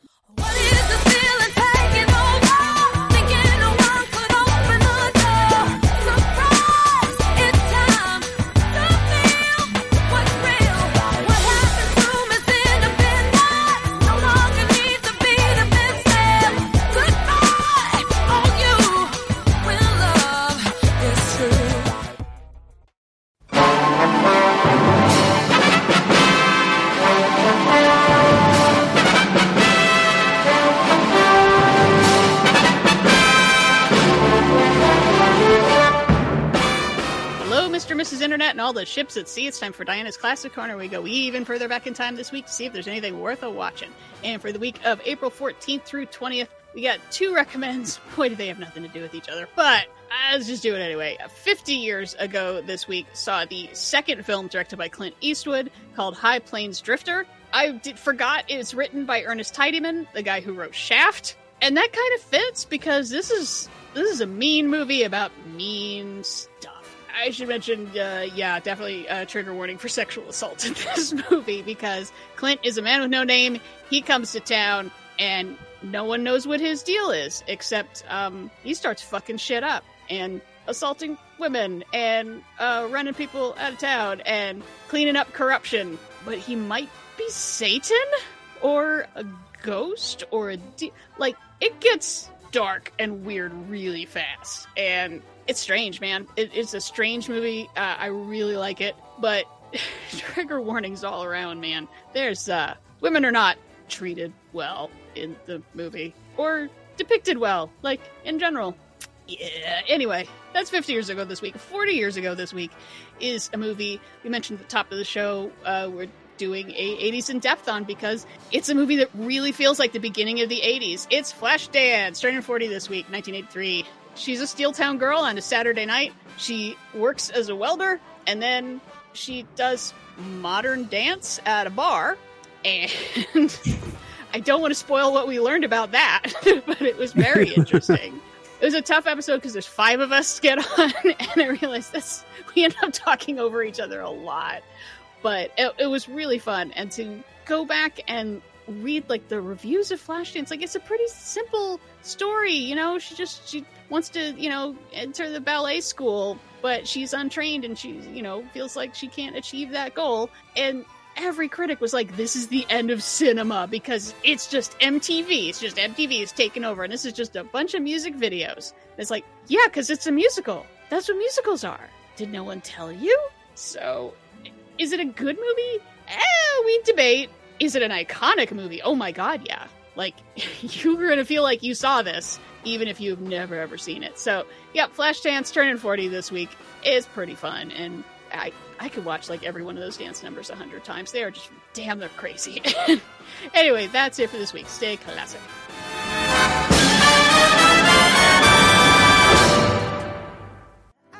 Should have bought you flowers and held your hand.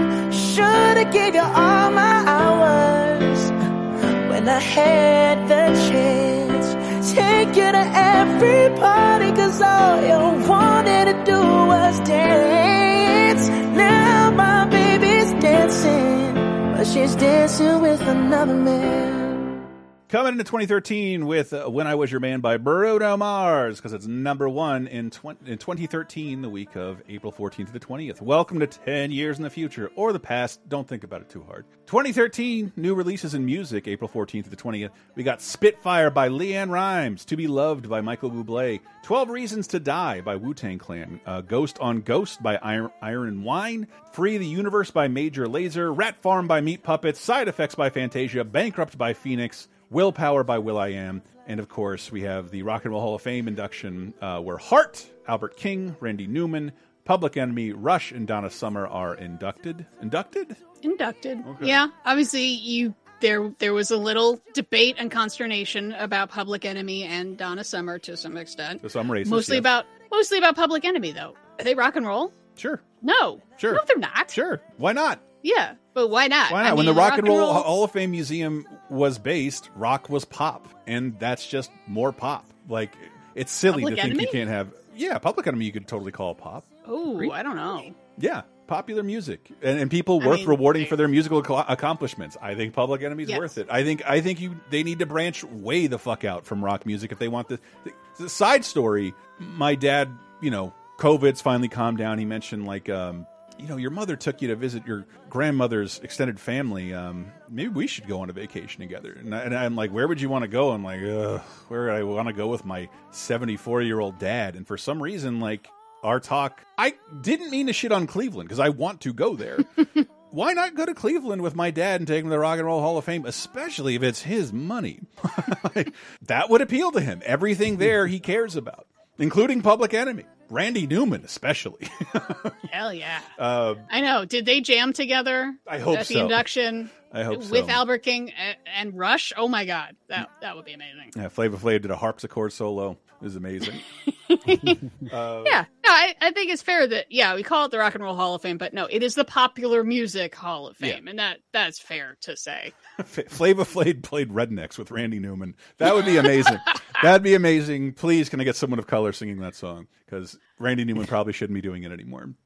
Um, Ten years ago this week in the news, you might remember the Boston Marathon bombing. Oh Lord, did I? Done by some asshole. Mm-hmm. Okay. No one remembers this guy's name now. They really don't. You know, Remember, he hid in the boat. Yeah. Yeah. Well, there's two assholes. Yeah. There's older asshole and his brother, younger asshole. Um, yeah, what a pack of assholes. You know, they They came to America as and- asylum uh, Yep. kids, and yeah, then they just decided to start killing people. Yep, which they said was in protest of the wars in Iraq and Afghanistan. Uh, this is not a good way to let people know that is no, what no. you're mad After this about. happened, we left Afghanistan and Iraq the same day. Yeah. Because that's That- how protest works. he was a bit of a loser, you know. All his friends. Really? friends. Yeah, yeah. I know. What are the odds? Mm-hmm. They couldn't imagine him doing this. When they saw a photo of the guy on the news, who the news suspected was the guy, they looked at it and said, "Wow, that just looks like our friend." And then they went back to playing Xbox. Yeah.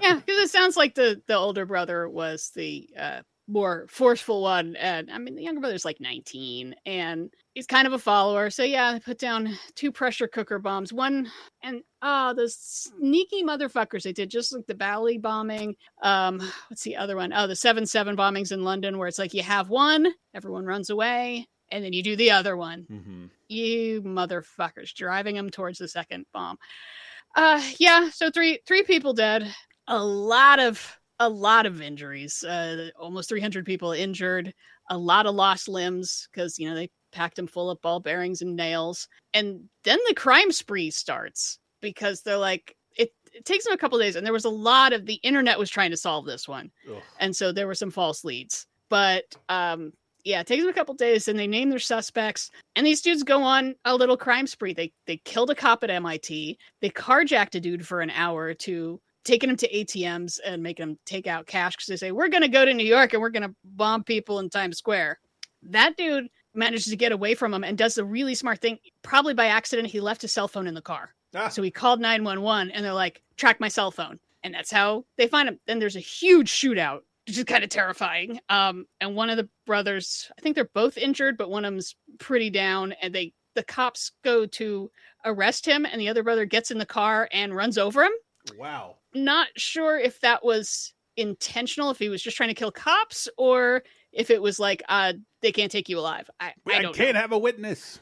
Not even my own. but blood. yeah yeah fucking boston gets shut down as they manhunt th- this piece of shit and yeah they they found him because a guy called the cops and was like i know you guys are going house to house looking for this dude my boat out back like someone's messed with the cover and yeah there he is got him I was gonna say this is this is like more footage of a bombing than I remember because we're in the era of decent phones and it's a public event Well, that people are filming it's- anyway. it's Yeah, such it's a a- public thing. It's the Mhm. Boston Marathon. Everyone's Yeah. got a camera. Everyone's recording their dad, their uncle, their aunt, their niece, whoever. Yeah. And it's right at the finish line too so Yeah. there's already the, but that's what I, that's what I'm saying. It was like more eyes on it than any other public bombing we'd experienced in this country outside of 9/11.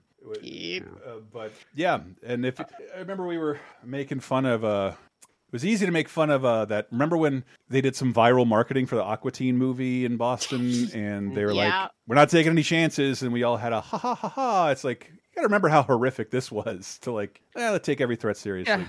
12 Yeah. years after 9-11 you mm-hmm. know there's it, it was a lot closer to people's hearts at the time. So there was always the fear you know what if this is part of a larger thing? What if this is just going to build? But I know no, what we should do to two fight this: assholes. Legalize assault weapons. Boom! Perfect. Mhm. We got it. Yep. Nailed. Recipe for safety.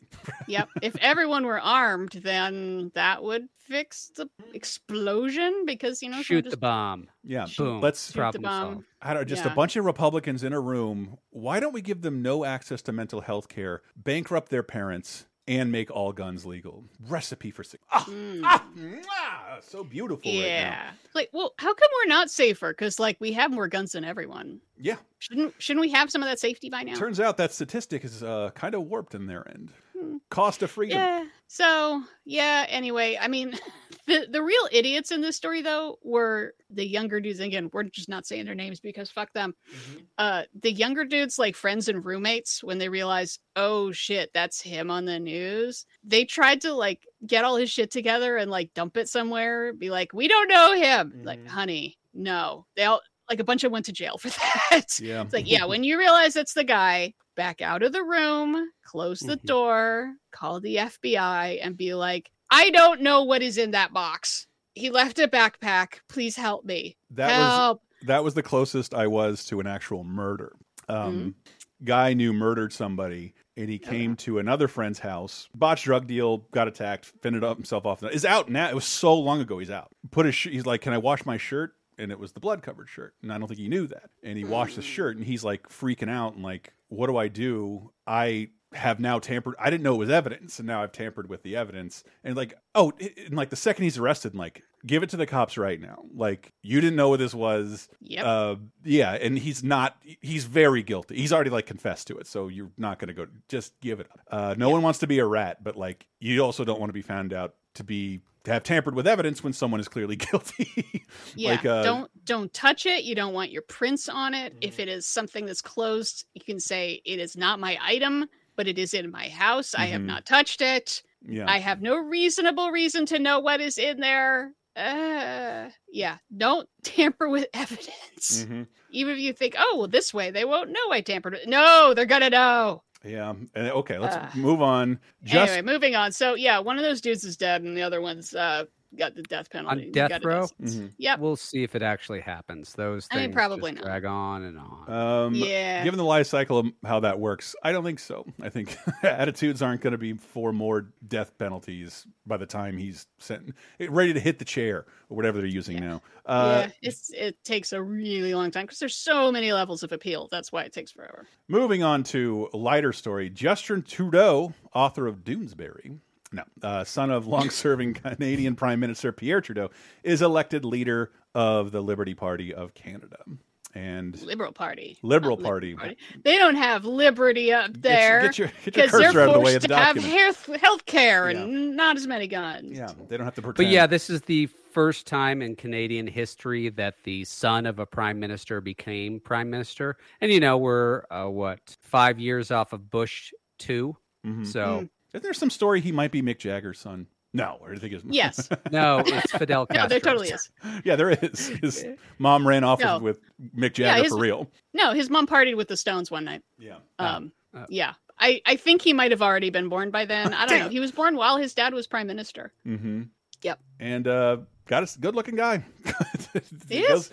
I'm like, I have no idea what he's done. I'm just like, I trust him for some. the Don Draper effect. Yeah. Mm, just let him talk more. Yeah. Uh, I almost said sex mex. Same sex marriage is legalized in New Zealand. Uh, good for them. Uh. Not a lot of options out there, so you got to keep them open. There's a lot of sheep though. That's true. I think that was a good move. I want to see fucking a male sheep. Uh, and the Pulitzer Prize for Drama goes to Disgraced by Ayad Akhtar, and uh, Pulitzer Prize for Fiction goes to The Orphan's Master's Sons. Jesus, that's confusing. Is that a limerick? By uh, Adam Johnson. Brothers and sisters, I have none, but I am the orphan master's son. Who am I? That's how that limerick goes. I'm laughing at myself. No one else cares. Movies of 2013, a movie I've never heard of. And I couldn't No, have been more neither. fascinated with the the lead in this because I'm at peak loving Arrested Development. Alexander Skarsgård, Andrea uh, Riseborough, Paula Patton, Michael Nik- Nyqvist, Nyqvist, Frank Grillo, Hope Davis, Jason Bateman, and Disconnect. Disconnect. Yeah, I was the second I read the log line on this, I was like, no. And then I read the reviews and I was like, really? Mm. Because it sounds like a movie we run into all the time where it's like a whole bunch of interesting actors and it's, you know, they're intersecting lives. In this case, it's about like how online discourse makes everything terrible and like these kids create like a fake person and they start catfishing this kid and then he gets really depressed and then his dad is angry and gonna find him and all these you know couple stories about how disconnected we are and i was like oh no and then all the reviews were that it was really good and i didn't get around to it because there was too much to watch. So i feel bad because it barely got a release and it has that's a really interesting cast. Um yeah put the, let us know in the comments is disconnect worth watching? Because i just what when you do this for long enough you feel like you've seen some of these movies over and over. And we have we have a couple that are different this week um It's, but it's it's so weird one. just because like I know it's harder than ever to commit to a film because Yeah. It's just harder. Even streaming companies seem to be pivoting more towards TV shows. And if you just read like a synopsis, you think I've seen that before. But this job giving us the opportunity to like sink it and it's like the execution is what makes these things different rather than the premise. But that's all we have to go on until we start talking about them. So it does frustrate me sometimes because I can't possibly watch all these movies in the midst of everything else. And uh, s- uh, such because this movie I really wanted to see. I, and I might have uh, when it came out. Bla Blaise Miller, uh, Kevin and Brennan, Kevin M. Brennan, Erinn Hayes, Jeff Grace, Julia Stiles, America Ferrar, David Cross, and Rachel Boston. And it's a disaster. It's a disaster. Yep. it's a disaster This is my biggest recommend for the week.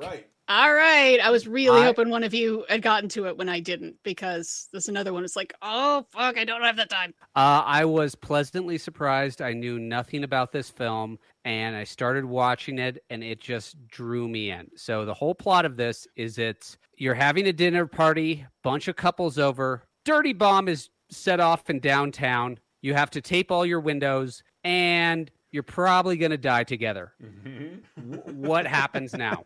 And it's a dark comedy, you know, and it leans into its humor and all the characters are realistic. I could absolutely see being at a dinner party with every single person here and I could absolutely see every single person acting at the end of the world the way these characters are acting. So it's funny. It's it's part of a very very small genre of films that I like. Who are you when you have no future? Hmm. Who are you when the hmm. world is going to end? Who are you when you're going to die? Who are you when nothing you can do will change any of this? And that's what this film explores in a wonderful, funny, and touching way. And there, there's a couple of really amazing touches that I just loved.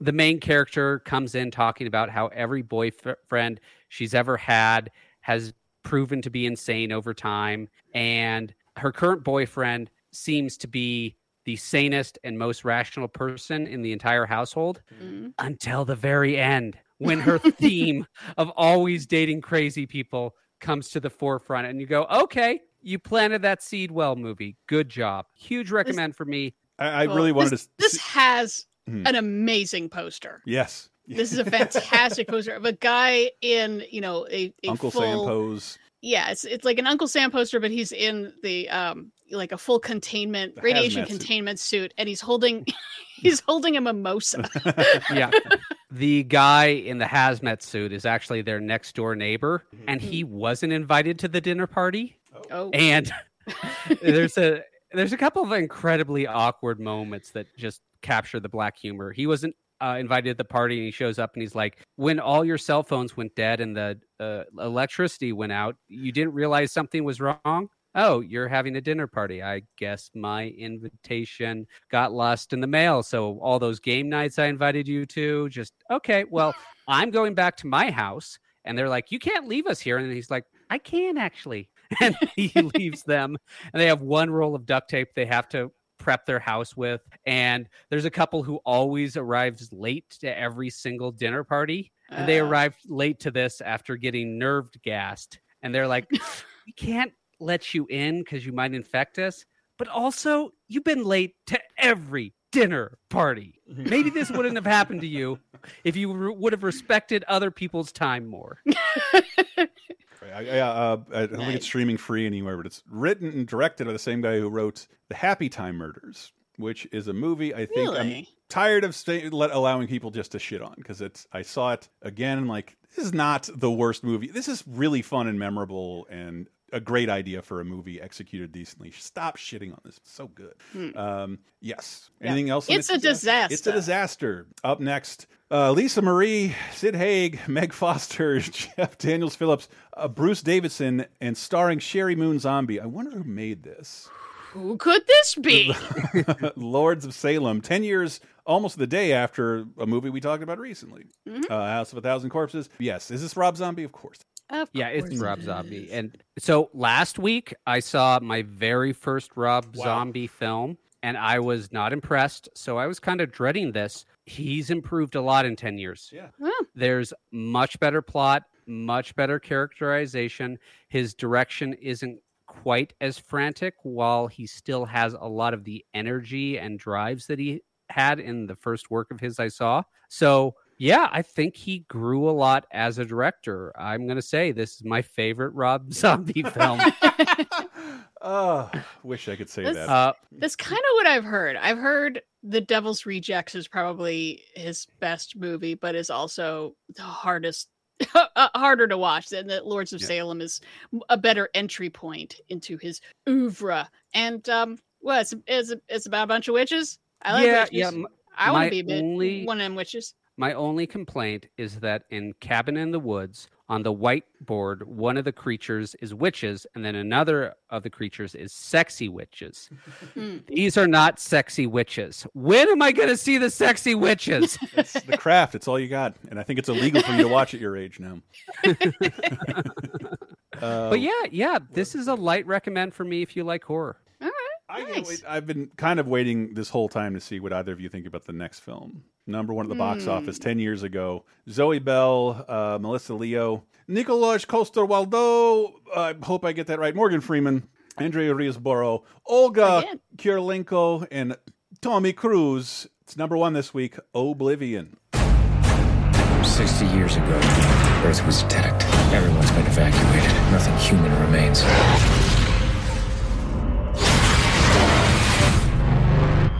People you work for lied to you. There are people down there. The drones will handle this. They're firing on humans. Stand down! This is just the beginning. Oblivion. Ugh, Oblivion. Oblivion as a movie I had, I'll say like a Blade Runner time with. Like this Hmm. is gorgeous. The, the Mhm. world you've created and the characters you've created, like sci-fi on a non-franchise level has been pretty iffy over the course of my entire lifetime with big studio films. And here we have one with Tom Cruise who doesn't usually make fare like this. Uh, is Live Die Repeat just a glimmer in his eye? I forget what the actual title of that name is. Uh, Yeah, Edge of- Ed- Edge of Tomorrow, Tomorrow. aka Live Die Repeat, which is annoying because that comes out next year. Yeah. And the I couldn't tell that they were different movies based on the ads. Yes, and this I think this that movie cast such a giant shadow. Everyone forgets this movie.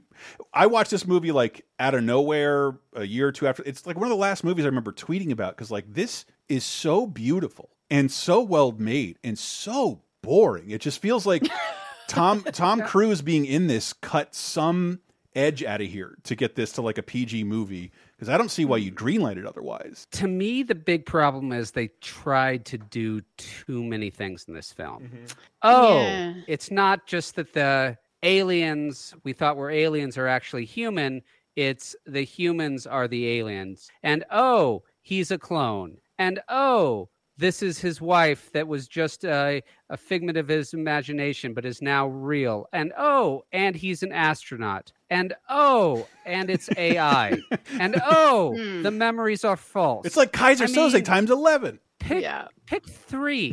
pick three movie.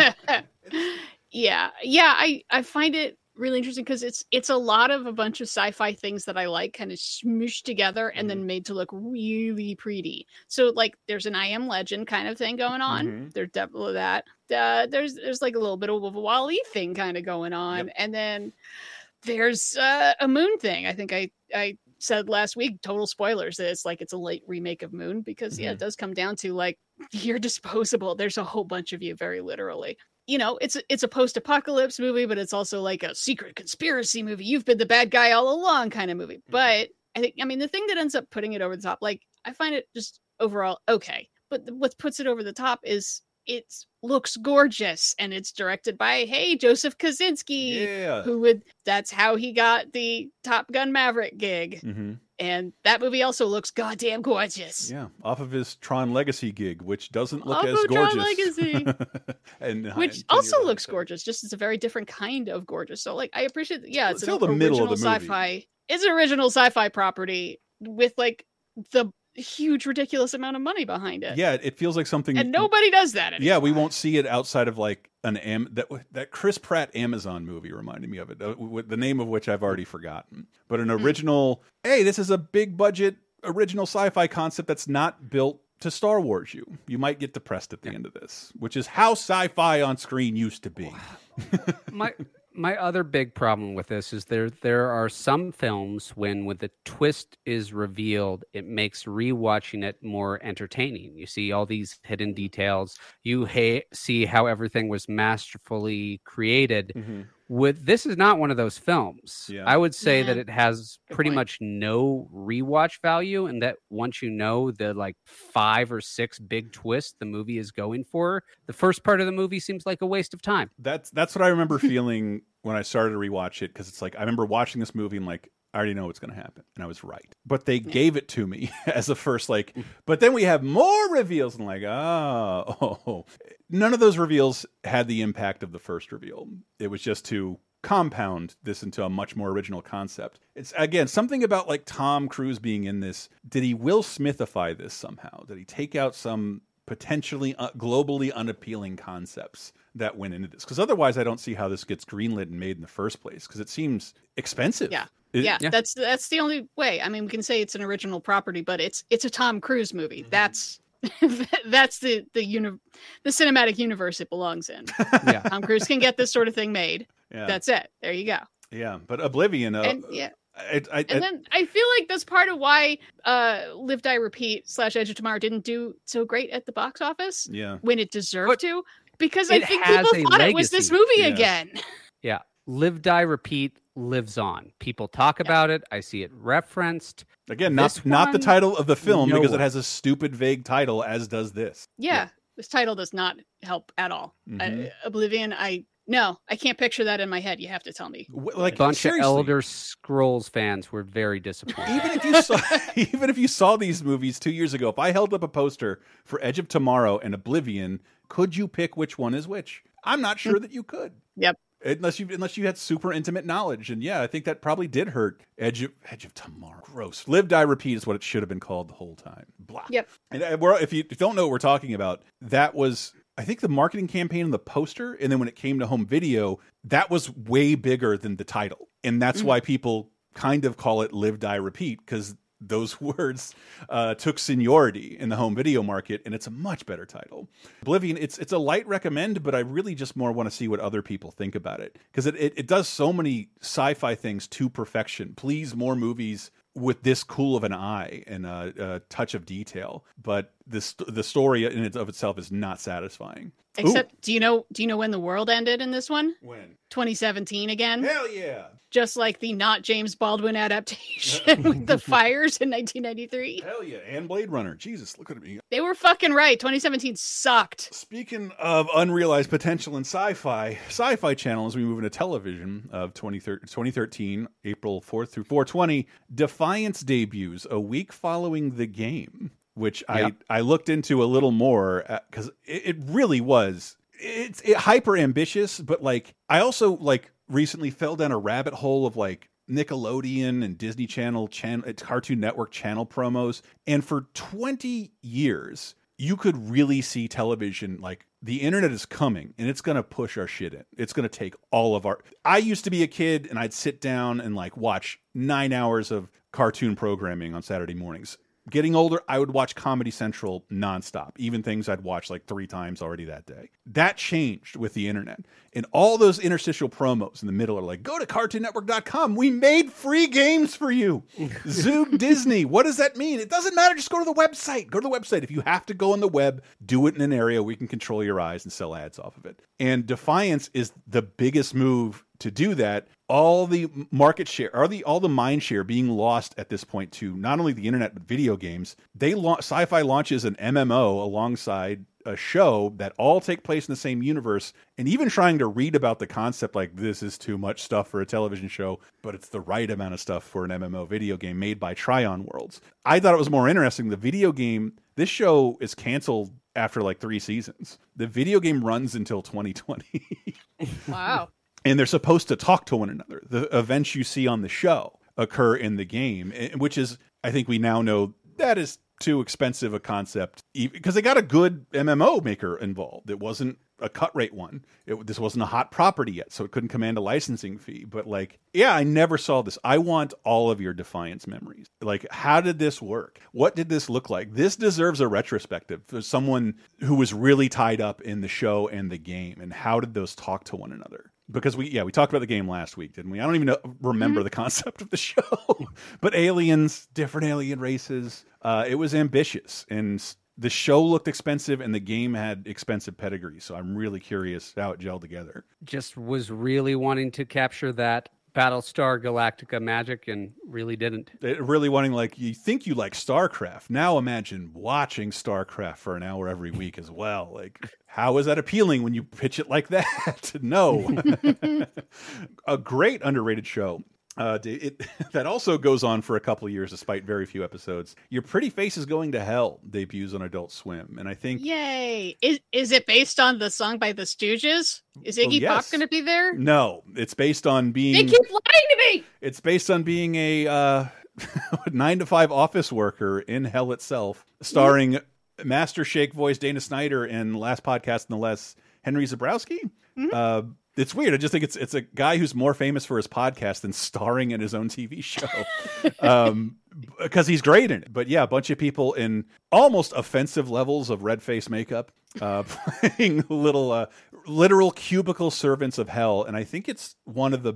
I think Adult Swim went really nuts with the concept of like, ah, we can do anything live action. Like, you sort of can't. And, and this this formula has not worked out really well. I thought this worked out really well. I think it comes from the Aqua Teen creators, and it's it's really funny. And you think it's not going to be funny because it's so lo-fi, but uh, it, it I, I thought it was great. Um, Yeah, I think it's it's one of their better quote unquote live action shows, which is really just a bunch of dudes standing around on on, on green, green screen. screens. Nothing will defeat Eric Andre, Well. the Eric Andre show. But like this is up there. Your pretty face is going to hell. And I and again, had, due to Adult Swim, takes like two and a half years off, gets another season. It has three, four seasons, but is like still making new content in 2020 um, in some form. Um, despite that low season run. Oh, I just shouted them out. Disney Channel celebrates its 30th anniversary. Woo, woo, woo, woo. Pew, pew. And I, I thought I could draw JR in with a concept I brought up a long time ago, but the Disney Channel fascinates me because I didn't even I wasn't even there when it they flipped the switch and turned it to basic cable.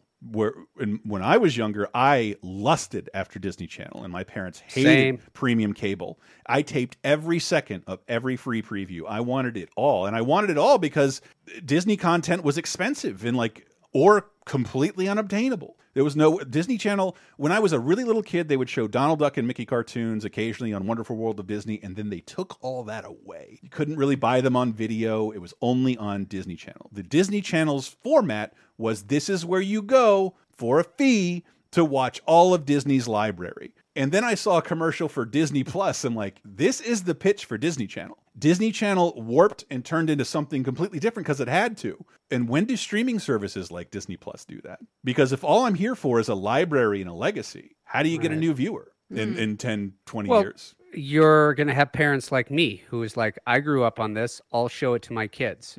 That's how you get new viewers. But there's still a paywall. Disney Channel doesn't rise up and defeat, start making original pro programming until it becomes basic cable. Disney Disney Plus is about to launch an ad service, um, Okay. a free ad service that will end up dictating the legacy of this formula, where they still have a Disney Channel. By the way, what could Disney Plus look like in 20 years? Just their original concept is just Disney Channel, and Right.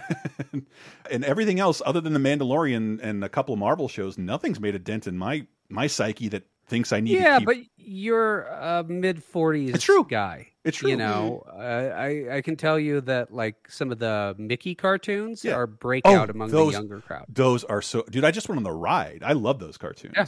and it's not that I don't. that's what I'm saying. That got a ride, Chris. That's major for Disney to give something a ride. It has to have truly a is. significant. Uh, Uh, even though, well, even though people, a lot of people hate the ride, I think it's fantastic. Uh, but but I, I talk about this all fucking day. But I do want to, yeah. Disney Channel turns thirty and is unrecognizable from the form I loved it as. But it, it changed, and this is when it becomes it's the biggest television channel there is, and. I know people our age don't care about that because we weren't watching your Lizzie McGuire's Hannah Montana. But once they start doing that, once there's no paywall behind the Disney Channel, then it becomes the biggest channel in the world and changes formats. Biggest channel in the country, sorry. Uh, Nickelodeon, I'm pretty sure it's got to be a sports network at this point. Um, Mm, probably. And then up against that, we get a huge horror property from, is it Eli Roth? Is he involved? In Yeah, Hemlock he- Grove? Mm-hmm. He, produced it. Hemlock Grove is a show I have been meaning to watch for 10 years, but not because it sounds good. I everybody who's recommended to me is like it is not good, but Mm. there's some werewolf shit in there that is fucking aw- like. There's always like a couple things that are fucking awesome, and that's remember when that was sort of how you judge whether streaming streaming Netflix will release like 80 hours of content and like yeah, it's got three good moments and like man, I got, but I got to watch 10 I got to watch 10 hours of this in a row. yeah it's it it's i mean it's it's a horror show about you know weird small town uh you know it's got people are liking it famke janssen always liked her but it just it sounded like high camp so much of the time Mm-hmm. in in a way that would make true blood blush Mm. The author of the series that Hemlock Grove is based on has very definite views, and he had a lot of control over what was going to happen with his property. hmm This is not just an R. This is a hard R. Don't try to make this PG 13 to make it remotely marketable to what you're going to perceive as its target demographic. Teenagers? That's not going to happen.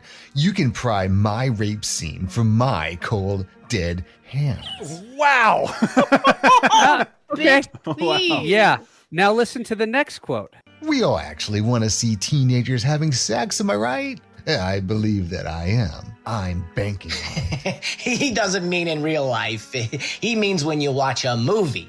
The point is, let's not be afraid to go dark. So wow, wow, wow. So that wasn't his actual voice, but No, no, that no. was his his quote. Oh, thank God! Because I was being like, "I it's voice is punchable. How is that possible?"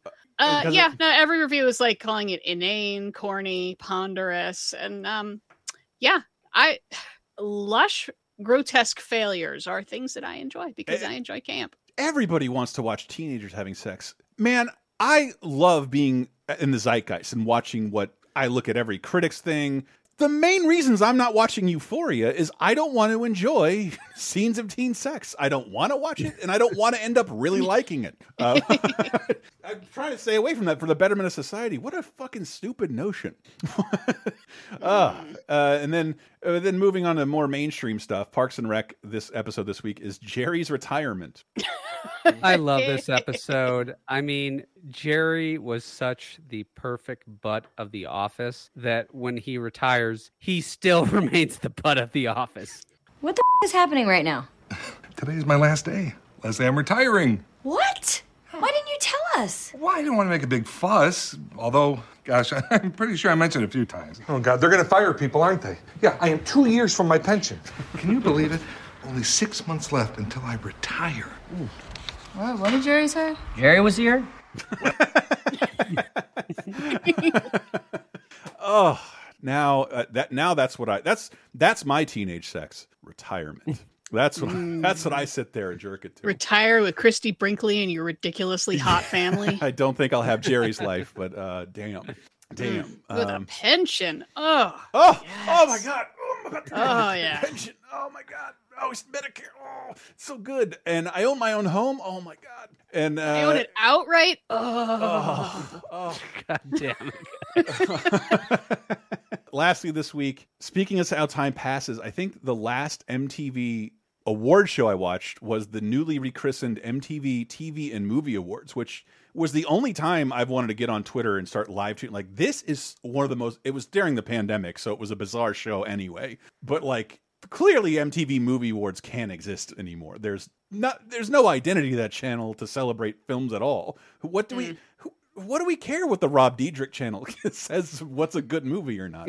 Who gives a shit? But I love the MTV Movie Awards until the Oscars. Think if you learn the history, the Oscars eventually hired all the producers and writers to make the Oscars into the MTV Movie Awards. So its identity is even more, you know, less necessary. But we all love the MTV Movie Awards, right? This this year, oh, these are very silly. yeah, ten years Yeah. ago, hosted by uh, Rebel Wilson. Yeah, Nice.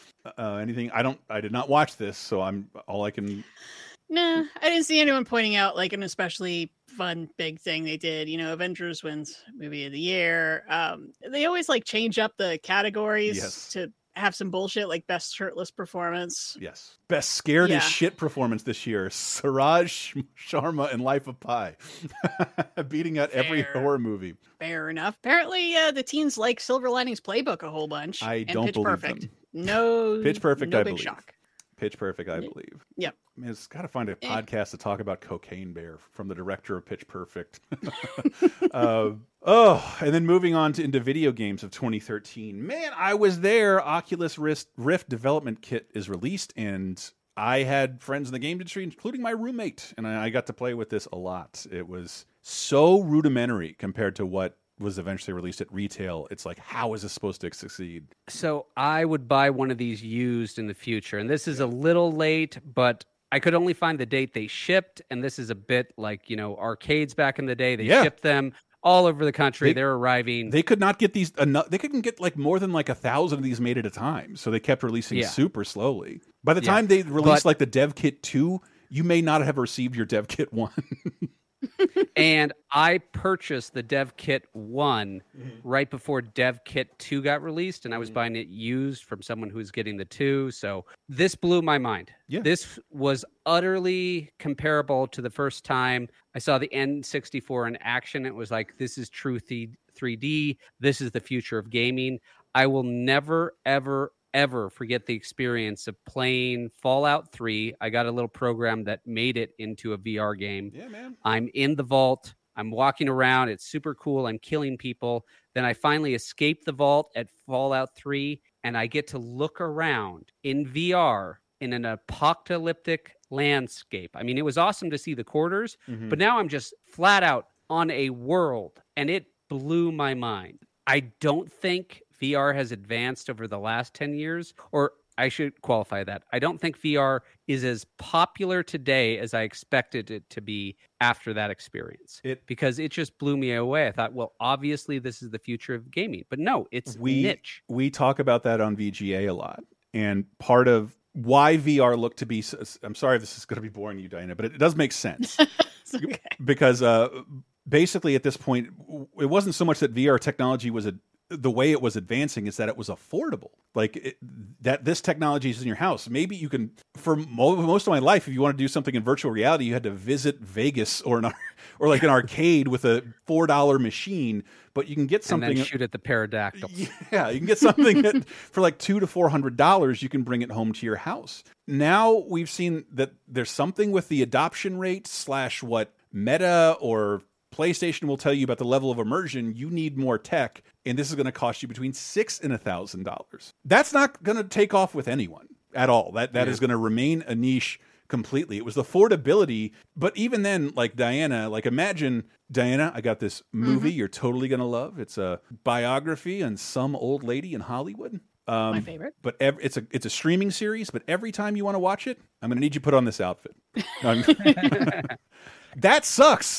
that will never Yeah. not suck. Like like and uh, that's why I think video games have a future, no matter how cheap and easy VR gets. Mm-hmm. Because I think VR will never be as lazy as watching a screen and pushing buttons. Yep. You know. It'll, I think that just the act of having a regular video game is never going to go away, even if you can get a $10 pair of VR goggles Hmm. that don't feel like you're wearing a PC desktop on your head, which the the Mach 1 did feel. Oh, I it mean, was it was not comfortable at all. Like they have No. massive advancements in how comfortable a headset is to wear to the point where like my biggest thing about not liking VR is that it is so fucking immersive. I remember I was playing Resident Evil 7 in VR and like just having a great time. And then my dad called me. And that was like so scary. It was like leaving the matrix. Like I'm like removing the atmosphere from my body. Like I had forgotten where I was and that life existed outside of the game. That experience was far more jarring than anything in the game. Like, uh, hey, I thought you were going to be here for dinner, and like I lost track of time. I, we all lose track of time to video games, but I'm not like late for dinner, losing it's because I don't even have a watch to look at. oh fuck! Like it was, yeah, it was like I it was like the jack being pulled out of the back of my head, like, ooh, ooh, ooh. so scary. I remember with the Mark One Oculus, though, some guy made a contraption where there was a rail on top of his ceiling, so it would hold Whoa. up the VR headset. Wow! Just because it was so heavy on his neck. Hmm. I, I wonder what his wife thought about that. I'm just kidding. I'm just kidding. There's He no way that guy is a wife. And also out this week, Pandora's Tower for Wii. Uh, about- this is a JRPG exclusive, and you know the Wii is still trying to hang on. I mean, it's so far past its cultural relevance phase, but Nintendo knows that it has to support its old systems as it's selling its new systems. That's why we get some NES games this year, and why we're going to get some Wii games for the rest of the year. I love talking about this franchise because this is the franchise that like lived and died in the early touchscreen era. Cut the rope, cut the rope, time travel. Oh yeah. Yeah. My kids loved playing cut the rope when they were young. As far as I can tell, this doesn't have a time travel mechanic in the game. Which we put Ben don't Franklin in the background. I don't think I've ever seen a game have time travel be a mechanic as like the the way that Portal used Yeah. teleportation. Yeah, never You know. I I I want someone to invent that game, but I can't conceive of it. I I keep I- thinking of what would be a time travel mechanic. Save scumming? Okay, we already Yeah. have that. Remember what I, I talked when I talked about the 10 year anniversary of Bioshock Infinite? That seemed to be something they were going to make a mechanic, and they didn't. And I don't know how you do how you do that. I, I don't know how you do that at all. But I found the game dissatisfying. Surgeon Simulator is out on uh, PCs. Uh, Surgeon, This- Surgeon Simulator 2013. It's one of those joke games that was made during a game jam, Mm-hmm. and it's all about being a surgeon, but you can't really control your hands very well.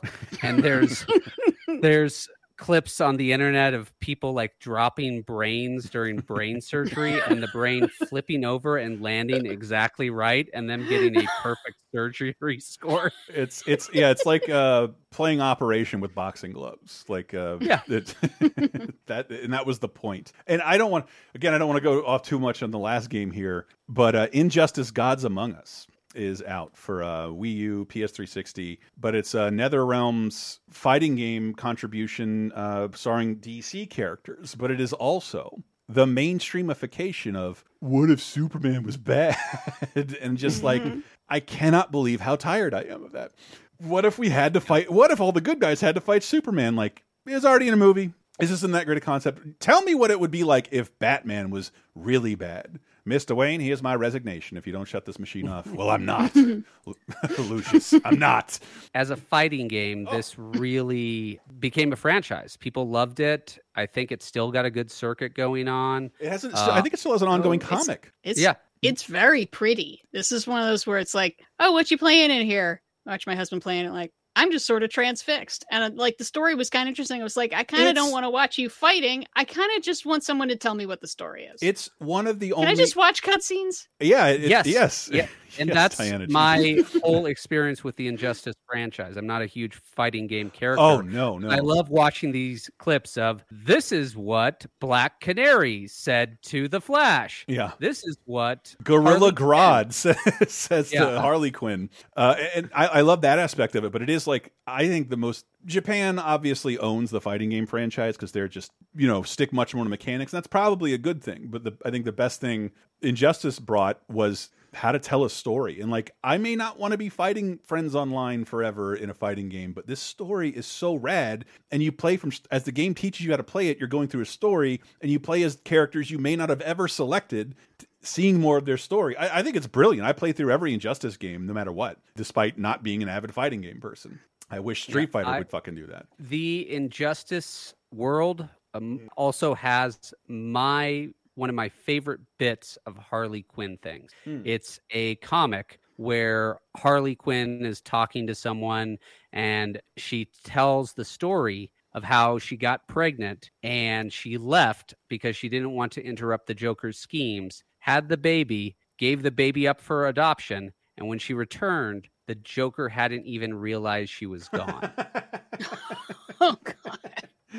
Uh, the Joker's baby, presumably. No, no. Uh, well, I don't know.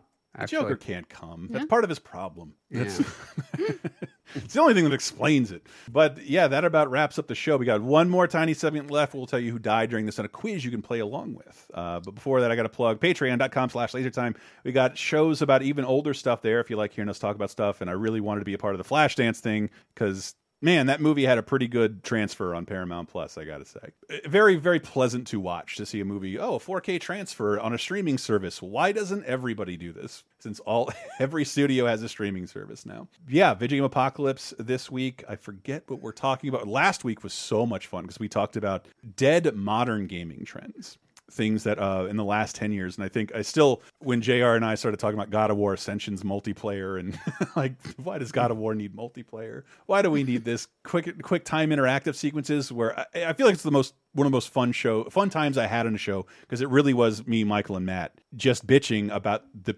period we started working in the games industry uh, about 10, 10, 15 years ago and stuff we hated in games from back then. But then we talk about new releases and stuff. So check that out. Duranner, where can I find you? They can find me on the Twitter at listenenerd, L E C I N E N E R D, or follow the show at 302010 Podcast, the 302010 podcast. Coming up next week, Scorsese's two boys, Bobby De Niro, Leo mm-hmm. DiCaprio, they're in a movie together. What? But where is hmm. Scorsese? He's not there. Also, we got uh let's see, John Cusack is going to get stuck at a motel. The real world is going to go to the big screen. it's going to work out great. for Why was. I confused about what movie you're teasing? I watched it three months ago organically. I love that fucking movie.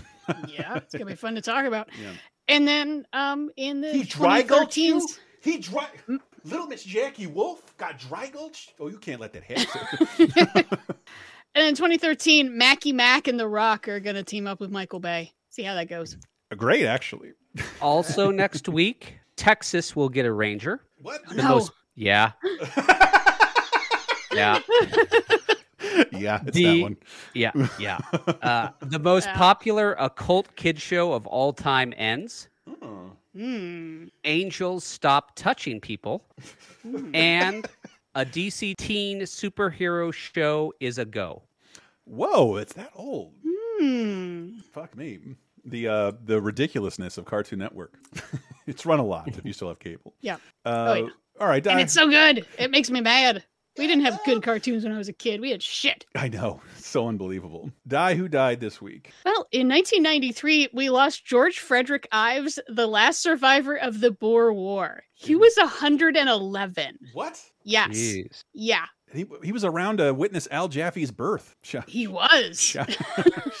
R.I.P. R.I.P. Sorry, I had Fucking to mention it legend. somewhere. Love Al. Al- Uh, also in 1993 is when we lost Cantinflas, who was 81, even though he smoked like six packs a day. Mm. Uh, Cantinflas, I mean, most non Mexicans or non Spanish speakers would know him from uh, Around the World in 80 Days, the 50s one. But uh, Charlie Chaplin said he was the most talented comedian he'd ever seen. Wow. He's Wow. basically basically Mexican Charlie Chaplin with some Wow. Groucho Marx thrown in. I don't know He anything about really Fu funny.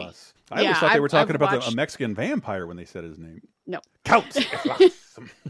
Yeah, no, I've I've watched a bunch of bits on on YouTube. That's the rabbit hole I went down, and I was like, oh my god, he is really good. the physical comedy is unfucking real. And then in 2013, we lost Deanna Durbin, who was 91, who was a child star in the late mid to late 30s. Mm-hmm. Kind of if Shirley Temple were also an opera singer. okay. yeah. Huh. Seriously, she had an incredible opera voice. She's Baby but she's a little kid. Sending Yeah, a it's pretty cool. letter to daddy. No, all right, sing it real, man. Uh, I I'm can't. sending a letter to daddy. I don't do it. I've never said this before. My new brother-in-law is also an opera singer. I'm not going to pretend to sing opera anymore because I, that, I could get that guy to belt out Pavarotti or the Halo theme anytime I want. Uh, All right. Well, I guess it's time for the birthday quiz.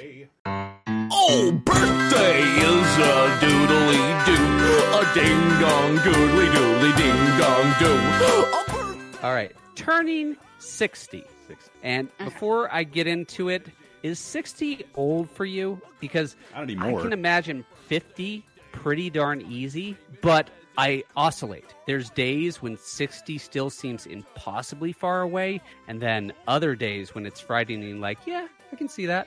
I never thought I'd live to be this old, so it's it's bizarre that like I have to make plans now for when I'm in my 60s if I want to uh, not die tragically. That's how life is working. That's not too far away. Holy shit! No one's going to hire me. I'm going to need some retirement that I don't have. Patreon.com slash. 60. Yeah. Still with us? I us? ask because still with us. I ask because this guy turning 60 was a bit of a oh fuck. Is it, he's, uh, he's Okay. 60. Is it Paul Rudd? Okay. All right. Born April 18, 1963, in Brookline, Massachusetts. His father was a professor of medicine at Harvard Medical School. Man, I just this is not fair because I just watched a documentary about this person because it popped up on YouTube for free. I know exactly who it is based on his where he's born and what his father does. His mother is uh, not a microbiologist, but also equally in a an attorney, Attorney. at the Boston firm Ropes and Gray. Yep. sorry, and he, this is said in the documentary, so I know who it is. And Okay. for sure. Let's see how I do that. Uh, he was a congressional intern for Congressman Barney Frank. hey. This I did not know at all. that is not mentioned in the documentary. and he won the National Council of Teachers of English Writing Contest with his short story To Bury the Living. Go on to be a pretty famous writer in addition to other things. Yep. If I say anything you know him for, you're gonna Going to get it. instantly get it. Hey, Here, here, I, I got one. I got one. Let, let me list the cameos first. Okay. Oh, okay. Cameo. These are things he has cameoed in. The film Bewitch, The Office, How I Met Your Mother, the Lego Batman movie, Sharktopus versus Pteracuda, 30 Rock, The Simpsons, Futurama, Andy Richter Controls the Universe. Next week, we will be talking about the 30th anniversary of the announcement of him taking over a show, which, if I mention, you will instantly know who he is. I think Diana. It's Conan O'Brien, isn't it? Conan O'Brien. I, I, I went through the rabbit hole of um, some Jordan Schlansky stuff, and they served me up the documentary Conan O'Brien Can't Stop.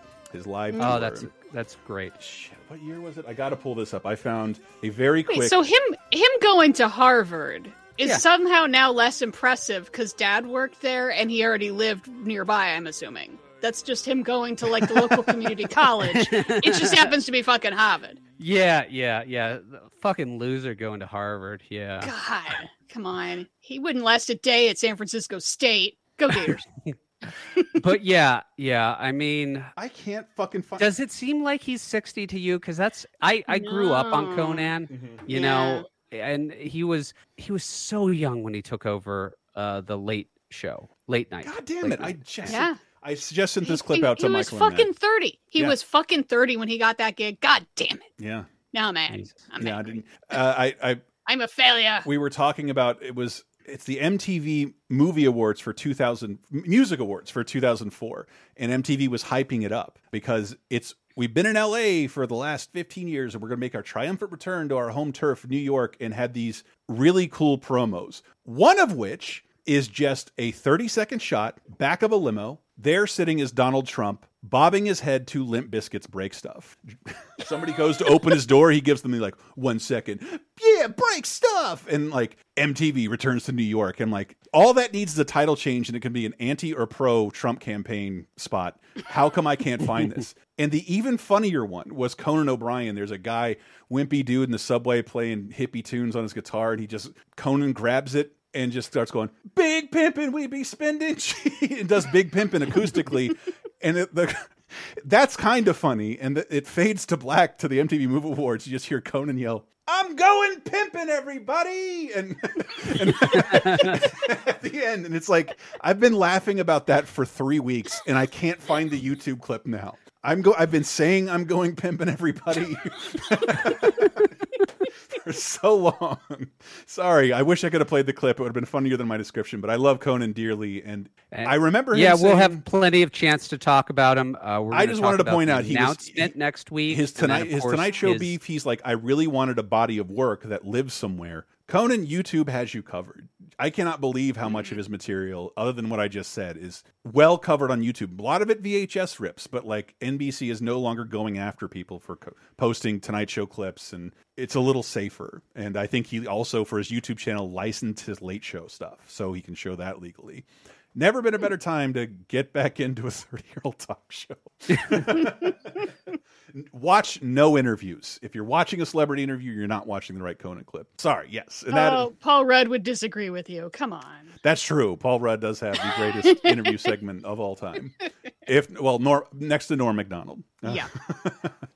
anyway, that is it for our show. Patreon.com slash later time. Taking us out. This was one of the biggest albums of the fucking year. Like uh Yep. uh, and I hate every song off it now for how much it was played. Aerosmith's Get a Grip, and we'll close out with I think the only song off that album I would save in a fire, Living on the Edge. Because it has Yeah. a great you're not, Weird Al song. You're not a crying person or crazy, which is the exact same song. SNL had a great sketch that you can't find anymore with Adam Sandler and Jay Mohr pointing out that all those songs sound up next to the album Crying Amazing Crazy. I'm crying amazing, it's crazy because they're the same fucking song. Eh, the same song. This one's different though, so that's why I picked this one out of all of them. And it has a good Weird Al parody. Living in It the does? fridge. Yeah. yeah. know that one. Yeah, it's the first track on uh, an album's name I'm forgetting. the, the Jurassic Park one, Alapalooza. There you go. Yeah. We'll close out with Living on the Edge. Thank you so much for listening. We'll see you next week. Living